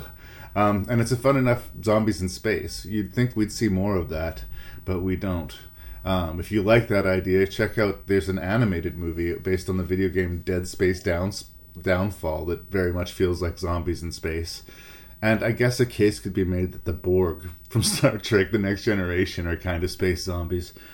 But um, I don't know if any of these things that I'm saying excite you. Maybe give a look at Last Days on Mars. This is another one that kind of quietly slipped by. It's not amazing, but it's kind of fun, and uh, you know sometimes that's what you're looking for at the end of the day.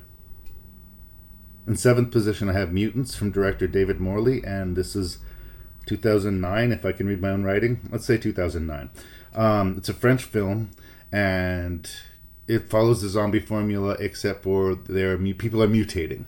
Instead of becoming undead creatures, they're mutating into super aggressive, bitey creatures that can infect you with their mutations. And um, this woman finds this sort of secluded hospital in the middle of the woods, and she feels like she's safe and away from the world. But the problem is, she's extremely pregnant and is getting increasingly, you know, weird down from the the ordeal in her survival situation, and you know it there's a lot of great production design and a lot of suspense and a lot of brutality. Things sort of erupt. It's not wall to wall action. Again it sort of has to deal with the isolation and loneliness and this woman's determination to survive because she's got a reason to keep going this this ticking clock within her this baby that's growing inside. So she's got to survive and she spends a lot of time alone. So it is grim. I'm not going to say it's not. It's it's got its sort of ugly corners, but it's a well-made uh, zombie movie. And yet again, I feel at the risk of repeating myself,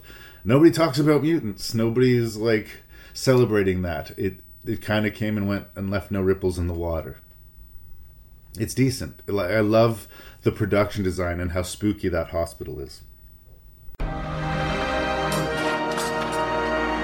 Keep this whiskey here flowing. We'll have ourselves. Well, that's a fair trade then. So tell me, how did you start out in your life a crime? Well, I suppose I'd have to go back a bit. Back to when I first met Willie. Willie got me into the trade.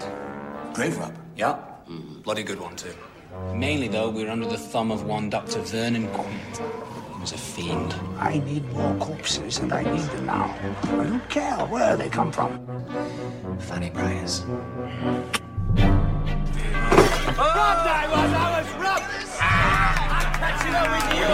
Arthur says I'm lovely. You are our apprentice, not our partner. You gotta rein it in a little, love. I'm sick of being broke. You stupid cow! We had run-ins with a crowd of lunatics called the House of Murphy. Well, let me tell you. In sixth place, let's lighten things up a little bit, shall we? From director Glenn McQuaid in 2008, a kind of anthology sort of movie, sort of funny, sort of scary, sort of just a weird thing. It's called I Sell the Dead. Dominic Monaghan and Larry Fessenden play a couple of grave robbers. And it seems like where we start with the movie anyway, they're at the end of their path. They're facing their end. And uh, they're sort of telling their life story and the misadventures that they have from grave robbing. And they encounter zombies and they encounter vampires and they encounter aliens. And like, it's a little bit all over the place. But the theme of, you know, supernatural undead is very strong here. And uh, zombie bites play very important roles in the plot. But I don't think you should watch this because it's, you know, a great zombie movie. I think you should watch this just because it's a great movie. It is all over the place. It's full of nods to different genres and different movies, but at the same time, it's completely, you know, dancing to its own tune. It's off its rocker. It's very strange, but it's fun, and it, you know, it put a smile on my face. And Ron Perlman's in there. Hellboy's in there. You, you can't dislike Hellboy, can you? I defy you to dislike Hellboy. In fifth position, here's a very weird one. It's called Versus from here we go. Raiheyu Kitamura. I apologize for how wrong that probably is. This came out in 2000. This guy went on to direct a, a movie called No One Lives and a, a, sort of the Clive Barker adaptation called Midnight Meat Train. Um, and again, he's got a really cool, good eye and uh, energy to his movies. I like the vibe. This movie is made up of endless fighting in a supernatural forest. There's a couple of good guys, there's a whole bunch of bad guys, and they fight. And then they brush themselves off, and then they fight. And then they brush themselves off, and then they fight. It seems really hard to actually finish a battle in this forest because everybody and everything is coming back to life. And it is kind of ridiculous and it is kind of exhausting, but it is hypnotizingly strange and uh, you know I, I think it's kind of a fun sort of hybrid movie it's not particularly scary. It's kind of a kung fu movie or a, if that's the right word to use now a martial arts extravaganza. But there's gunfighting as well. And i guess there's maybe a tiny hint of a sort of maybe plot kind of but not quite. But again this is a style as substance movie. And if that's what you're into uh, it yeah, it's it's worth a look. In fourth position, let's go to the 80s for Night of the Comet from director Thom Eberhardt. Uh, it posits that the you know end of the world after a comet passes over and turns a lot of people into sort of red dust and mutates a lot of people into aggressive zombie like creatures. And if you happen to be under a sheet of metal or in the right place while it passed over, you just get to survive. But this is one of those movies where the weight of the circumstance is just not properly recognized by any of the characters, and it becomes amusing. I don't know how intentional it is. I know that there's some intentional humor to this movie, but I think part of the charm of the Night of the Comet is just how ridiculously 80s it is and the kind of strangely blase response these two teenage girls have to the loss of everyone and everything. Now they can have the whole mall to themselves. Hooray! Um, it's really fun, and it's definitely one of those time capsule movies. And maybe if you didn't grow up through the 80s, it's like it might be too much 80s for you. like, I can't imagine just walking into Night of the Comet with no context at all. It would be like. It probably feel like a David Lynch film or something like that. But I don't know. I have a nostalgic attachment to it. I think it's fun. And uh, yeah, for that taste, for the 80s and for the apocalypse and some zombie fun and some 80s hair, absolutely Night of the Comet all the way. And now maybe a Christmas themed zombie picture, kind of, sort of. In third position, I have a British film called The Children, directed by Tom Shankland. This is from 2008, and it is ugly. A bunch of, uh, or three sort of couples uh, and family members sort of get together at this sort of winter landscape to celebrate Christmas holidays. And some of their kids, because they all bring along kids, start having symptoms that you'd expect, you know, flu-like symptoms, cold-like symptoms. They're moody. They've got a temperature. They're one of them throws up. But all of a sudden, this starts to manifest in like not just zombie aggression, but the kids seem to be psychically conspiring to do some really bad business on the adults. And I don't know, I'd heard the premise that it, you know, it was like the kids are going crazy and adults versus kids. And I didn't know, you know, how do they balance that? What's the tone going to be? And because they play it absolutely razor straight, it is actually terrifying, especially as a parent. The idea of having to decide whether or not you can or will be able to defend yourself when your own child attacks you. Um, and it's not that your child is, you know, having a mental breakdown or, or you know, after years of suffering with a mental illness, you know, has sort of come to this point. They were a loving, adoring child a few hours ago, and now they're coming at you with a hammer or something. It's and it's Christmas. Um, yeah, it's really ugly, but it's an effective horror movie. And of this list, this is like a horror movie. Yes, yes, yes. So definitely go in knowing that. But it's really good at being what it is. And um, I don't know, it takes a few turns that I wasn't expecting. It's just a little darker than I expected it to be, but effective because of that. In second place, we have the remake of George A. Romero's The Crazies by director Breck Eisner. This is from 2010. And again, uh, this is when everybody was bitching about you know how remakes suck. I have no problem saying that this is a far superior movie than its original title. And even Romero, who was struggling to find another hit that didn't have zombies attached to it, you might be able to bully him into admitting, you know, that The Crazies was just a thinly dis- disguised zombie movie. The catch here is that this community is being experimented on, and everybody reacts in a different way. Everybody has their own sort of affected madness.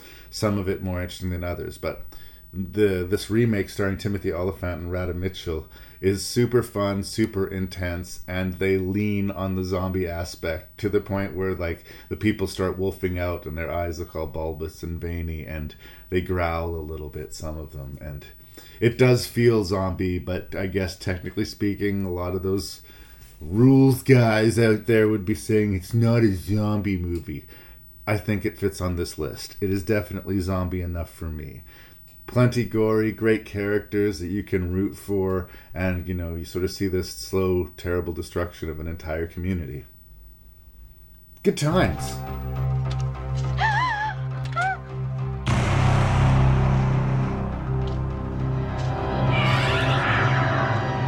I got good news and bad news, girls. The good news is your dates are here. What's the bad news? They're dead. Shit. Cynthia, look. Look, you squeeze this thing to fire, okay? Jesus, Cynthia! Try and fire it! Do something, damn it! Speaking of good times, speaking of great times, one of my favorite B movies of all time is going to top the list. And it's called Night of the Creeps, and it's from director Fred Dekker, and it's from 1986 and it came and went with no fanfare at all in 1986. And it seems like with every year that goes by, more people discover it and love it. It's weird how influential this bomb turns out to be. And uh, is it a zombie movie? Well, it has zombies in it. The it also has aliens in it. It also has a serial killer in it. It also has you know a wisecracking cop in it. It's got everything in it. Um, it sets in the 50s and the 80s. These alien specimens escape a ship. They can get inside people or bodies and incubate and create more of these worms, which come out and get inside your head, effectively turning you into a zombie, creating more worms, then spreading more like a virus. So their life cycle, just by happenstance, has a zombie phase to it. Is it a zombie movie? I think it's sort of an everything, like a, a, an all you can eat buffet of horror, comedy, and fun and it's everything you didn't know you wanted in a horror comedy. But it's hard to say that Night of the Creeps is a zombie movie, is it? But it's a great movie, and isn't that enough?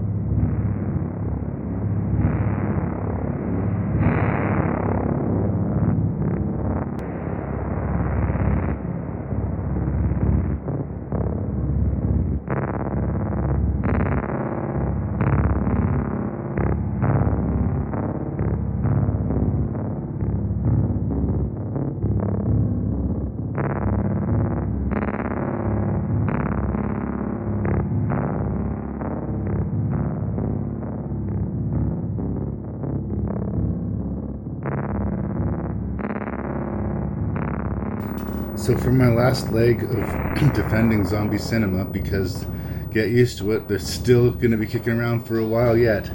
I'm just going to give you 10 zombie movies for your consideration. Um, it kind of covers all the other categories that we've already touched on, but this is sort of my, my last hoorah.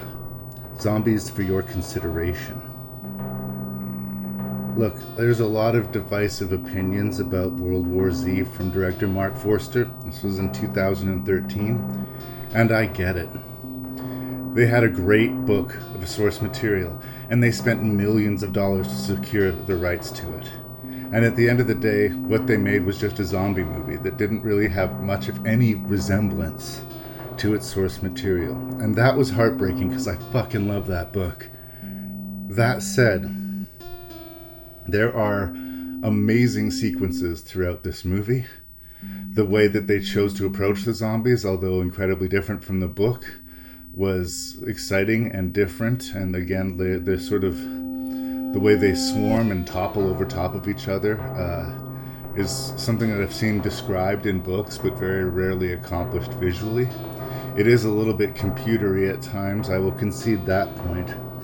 It also made over $500 million worldwide. $500 million. So, say what you will, it helped to sort of feed the fire of zombie popularity.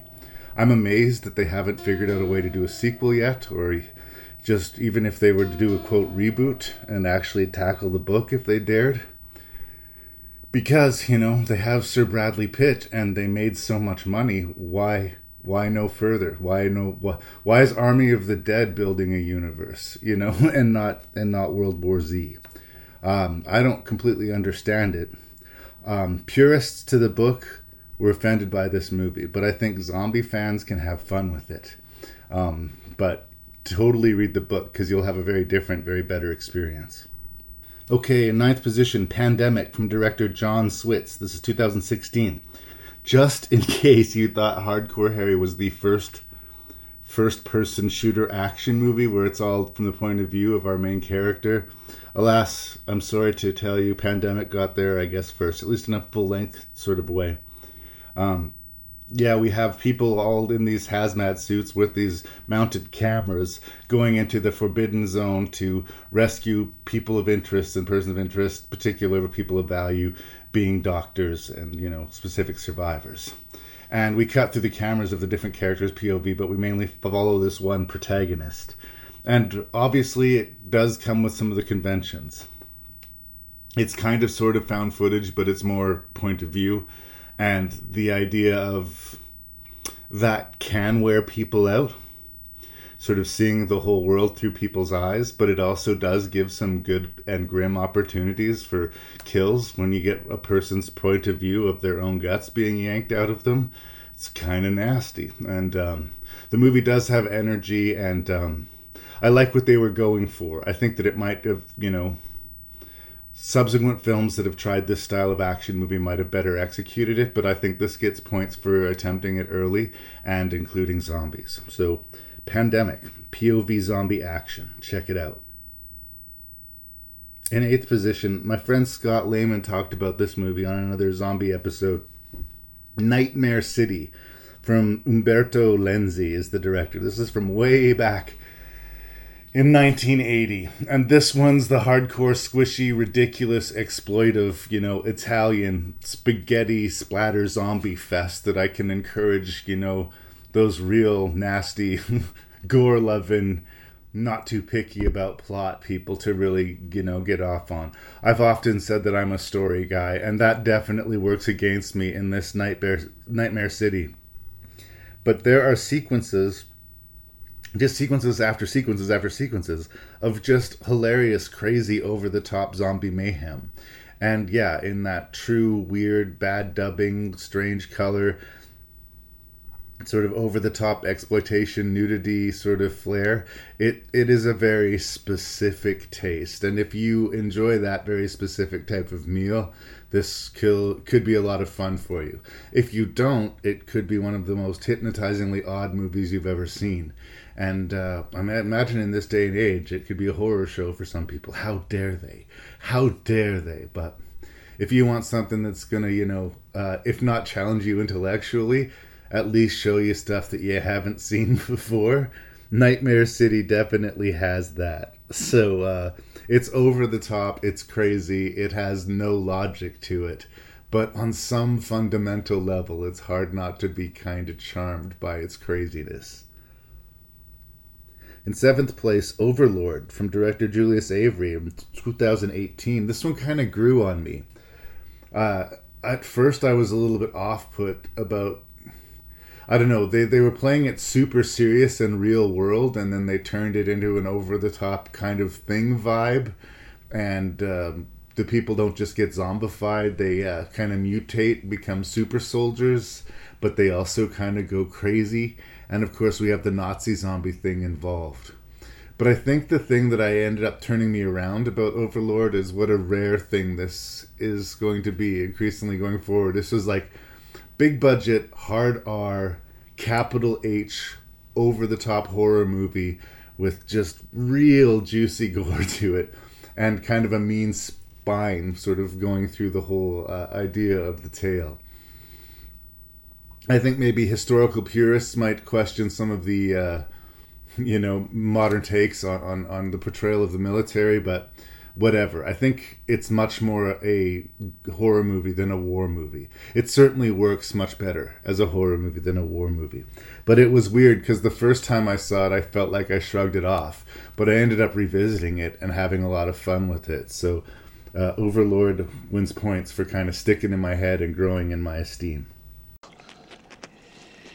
Yes, Doctor. It's Herbert West. What are you thinking? How do you feel?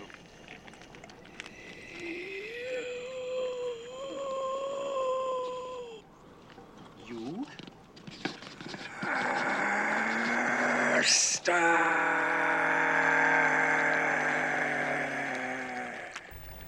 Number six is going to be another one of these obvious picks, but I mean, how do you make this zombie list without having Reanimator on it? Very loosely inspired by H.P. Lovecraft. This is from director Stuart Gordon, way back in the tender year of 1985. And the level of over the top gore and spatter and the level of, I guess, exploitative nudity, but completely appropriate for the time it was made, um, gives this movie an oh shit factor. It's almost like a dare movie. You you kind of have to see it just to watch a movie that gleefully celebrates going too far and just just seems to be really enjoying itself. It's tacky. Uh, there's some good and bad performances to it. It really introduced the world to Jeffrey Combs, and we appreciate that. Um, it's weird. It's considered one of the best H.P. Lovecraft adaptations, but I don't know how successfully it, it uh, tells the story of the the Reanimator, um, but it does whatever it lacks in being a good adaptation. It more than makes up for in being entertaining and very very rewatchable. And also, we must mention Barbara Crampton, uh, one of the great screen queens. And uh, I love that she's still around, still doing great horror movies. And again, this is another one of her the first things that uh, introduced her. Really gutsy, really beautiful, really talented actress who would be willing to do anything on screen to help tell the story, and uh, is you know okay with it. I really respect that. I respect that a lot. Um, and there's lots to respect in Reanimator. The the effects are practical, and I guess you can tell they're practical effects but they're wonderful and they're funny. They're as grotesque as they are funny and as funny as they are grotesque. I think there's a lot of people, it seems to me anyway, that have let Reanimator slip through their fingers. And, you know, the sequels are not essential, but that first Reanimator movie, you got to give that one its day in court, people. Trust me, I have a podcast. Number five is I Am a Hero from director Shinsuke Sato. I'm terribly sorry if that is anywhere near close. 2015. It's adapted from a manga. And this is probably of this list one of the more industry standard zombie movies. The zombie shows up. There's pockets of survivors trying to, you know, get through it and we follow this one particular guy who in the normal world is maybe a, just an average guy. He draws manga. It's funny because this is based off of manga and the character draws it. But in the zombie world he feels that he has the potential to be a real hero. One of the really interesting things about the movie is he's in a pretty good position because he's one of the few people in the entire movie who actually owns a weapon. In in the story like guns aren't readily available all over this place. He's one of the few people in the city with a shotgun. So um, people either rally behind him or strategize to get his gun. But it's funny how we take for granted how armed people are in Canada and the United States and in other places of the world. That is not the case. Um, and, you know, it, it kind of sneaks up on you it bubbles and boils and it, it, sort of starts off as a weird road picture and then it ends up with a sort of big standoff fight sequence against a bunch of zombies. And uh, you, you don't really know exactly where it's going. It's got an interesting vibe to it. And I, I loved when I was watching it in the climax is I just really didn't know how it was going to end. Usually, when I'm watching these types of movies, I know this is gonna a couple of our guys are gonna get away. It's gonna be okay, or no, this is gonna be this is gonna be one of those grim apocalyptic dour warning movies, you know. And the cool thing about I Am a Hero is you're just not sure uh, how it's gonna be because you kind of believe that this guy's gonna prove himself a hero, but you're asking yourself how because sometimes being a hero means making sacrifices. Um, no spoilers here. I'm just saying it kind of added to the fun and the tension of the movie. Check it out. I am a hero.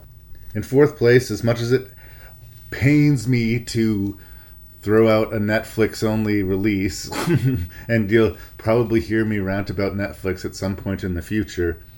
Uh, no, I'm not talking about Army of the Dead, although I did mention that earlier in the episode, but this is called Cargo.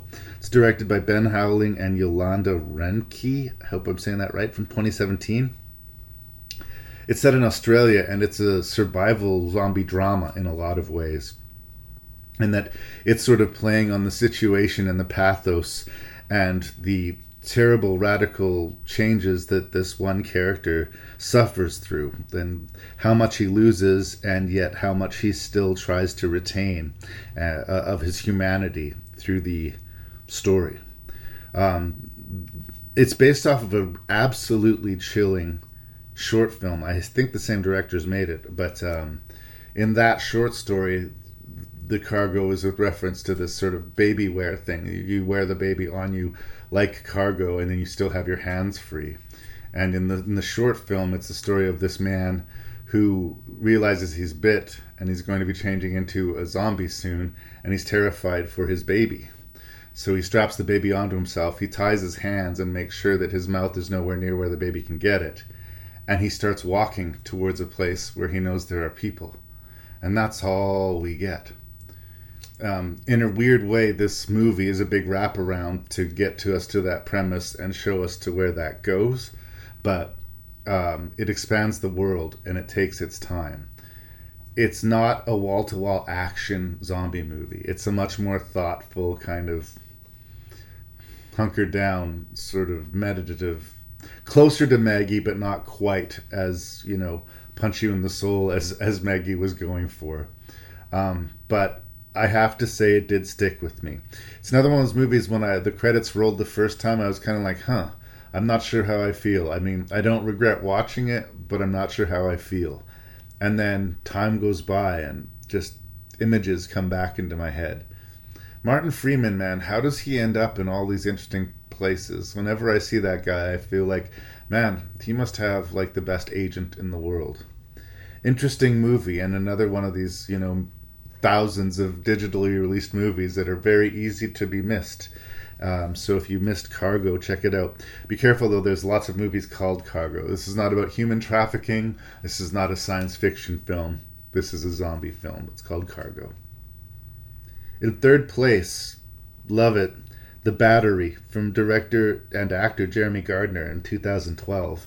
Micro budget zombie film about two friends who've been friends for a long time, like before the zombie apocalypse, and whose relationship carries over beyond it. They talk to each other, they scavenge for supplies, they meet people, they meet zombies. It's very episodic, it's very low budget. In a weird way, at times it feels like a mumblecore zombie film, and they spend as much time running away and avoiding zombies as fighting them, which I think is very realistic. But it exceeds at showing you why there are so many low budget zombie movies. And yes, of course, there's a lot of bad low budget zombie movies. But if you have some extras, um, you can do a lot of interesting things on a minimal budget. And I have such respect for everybody involved with the battery. Not only that, but they do a shout out in that movie to one of my favorite movies, Tremors. At one point, the survivors are talking about that movie, Tremors the world may be, you know, facing a zombie apocalypse, but the people still appreciate Tremors. How can I not get behind that movie? Um, it's it's a little seen, little known movie, but I have the feeling that, uh, given the opportunity, that this writer, director, actor could go on to bigger, better things. Give him a budget. Let's see where he goes.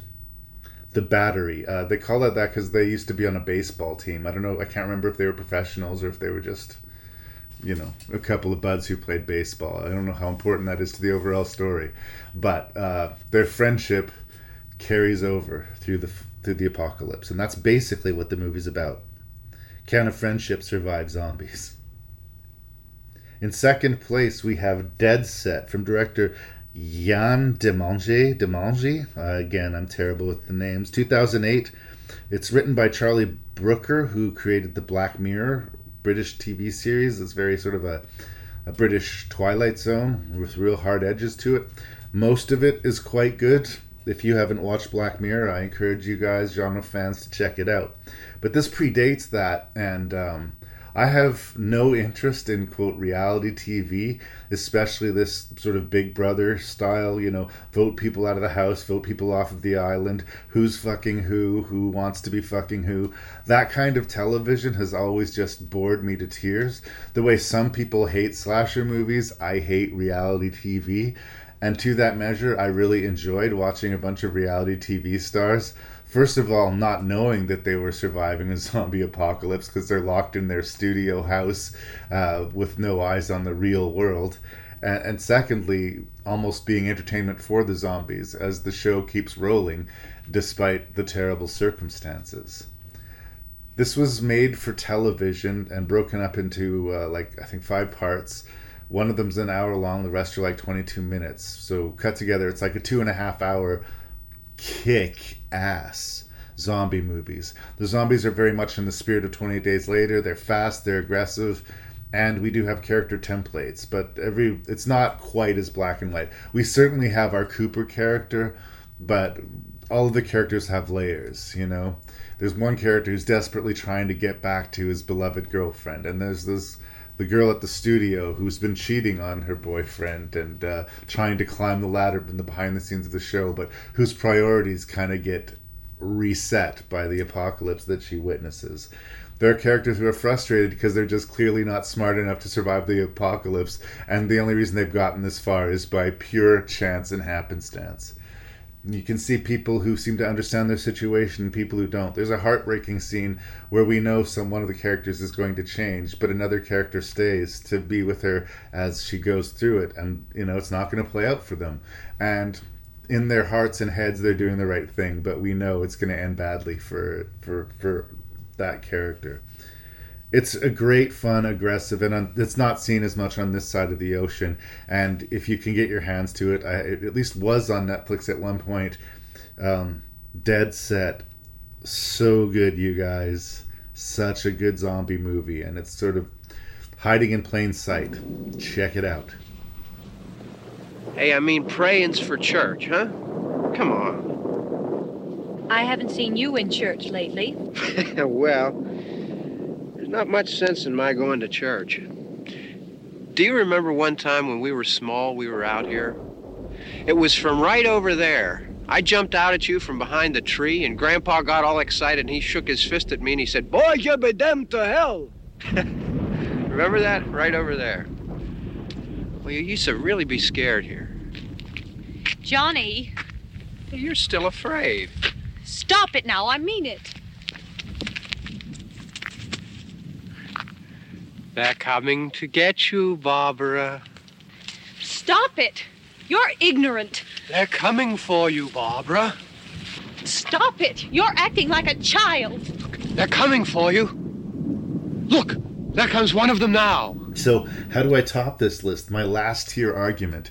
Well, What's been the elephant in the zombie room? Who have we not discussed enough considering that we're talking about zombies and how dynamic they are and how much you can do with them? Well, my number one pick for zombies for your consideration, if you haven't already, is the six zombie films written and directed by George A. Romero. Night of the Living Dead, Dawn of the Dead, Day of the Dead, Land of the Dead. I full heartedly endorse all of those I, I, don't think you should feel any a- apprehension at all. Diary of the Dead is much more problematic, but I still give it a pass. Survival of the Dead is not a good movie, but I think purists should stand through and see Romero through to the end. Romero always wanted to make his damn western, and he finally did with Survival of the Dead. It just just the the tone of it was too all over the place. You know, Romero's passion projects, man, like Knightriders and, and Survival of the Dead, you know, some of his more problematic movies, but I guess I like them a little more knowing how much Romero liked them. And I know that they're old and dated movies now, and I know that they're slow zombies, but he is the grandpappy of the the world of zombies we understand now. Love it or hate it, you know, put the crown on George Romero. Six great zombie movies, adjacent things like Creepshow and The Dark Half. He was just a master storyteller, and um, a lot of people have seen Night of the Living Dead. A lot of people are aware of Dawn or Dawn of the Dead.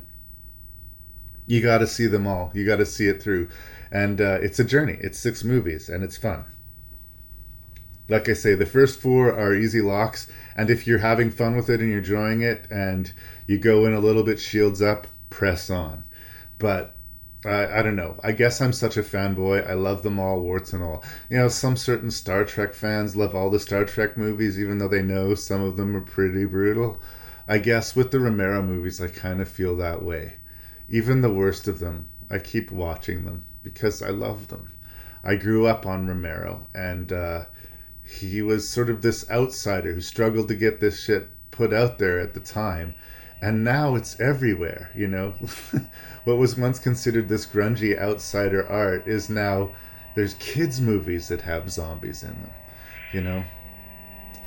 Don't undercut the influence of George A. Romero. And I respect a man. He was as much as maybe in his heart he wanted to be, you know, Spielberg or, or Francis Ford Coppola, I think he was kind of built to make the movies he made. Low budget, rough around the edges, but uncompromised.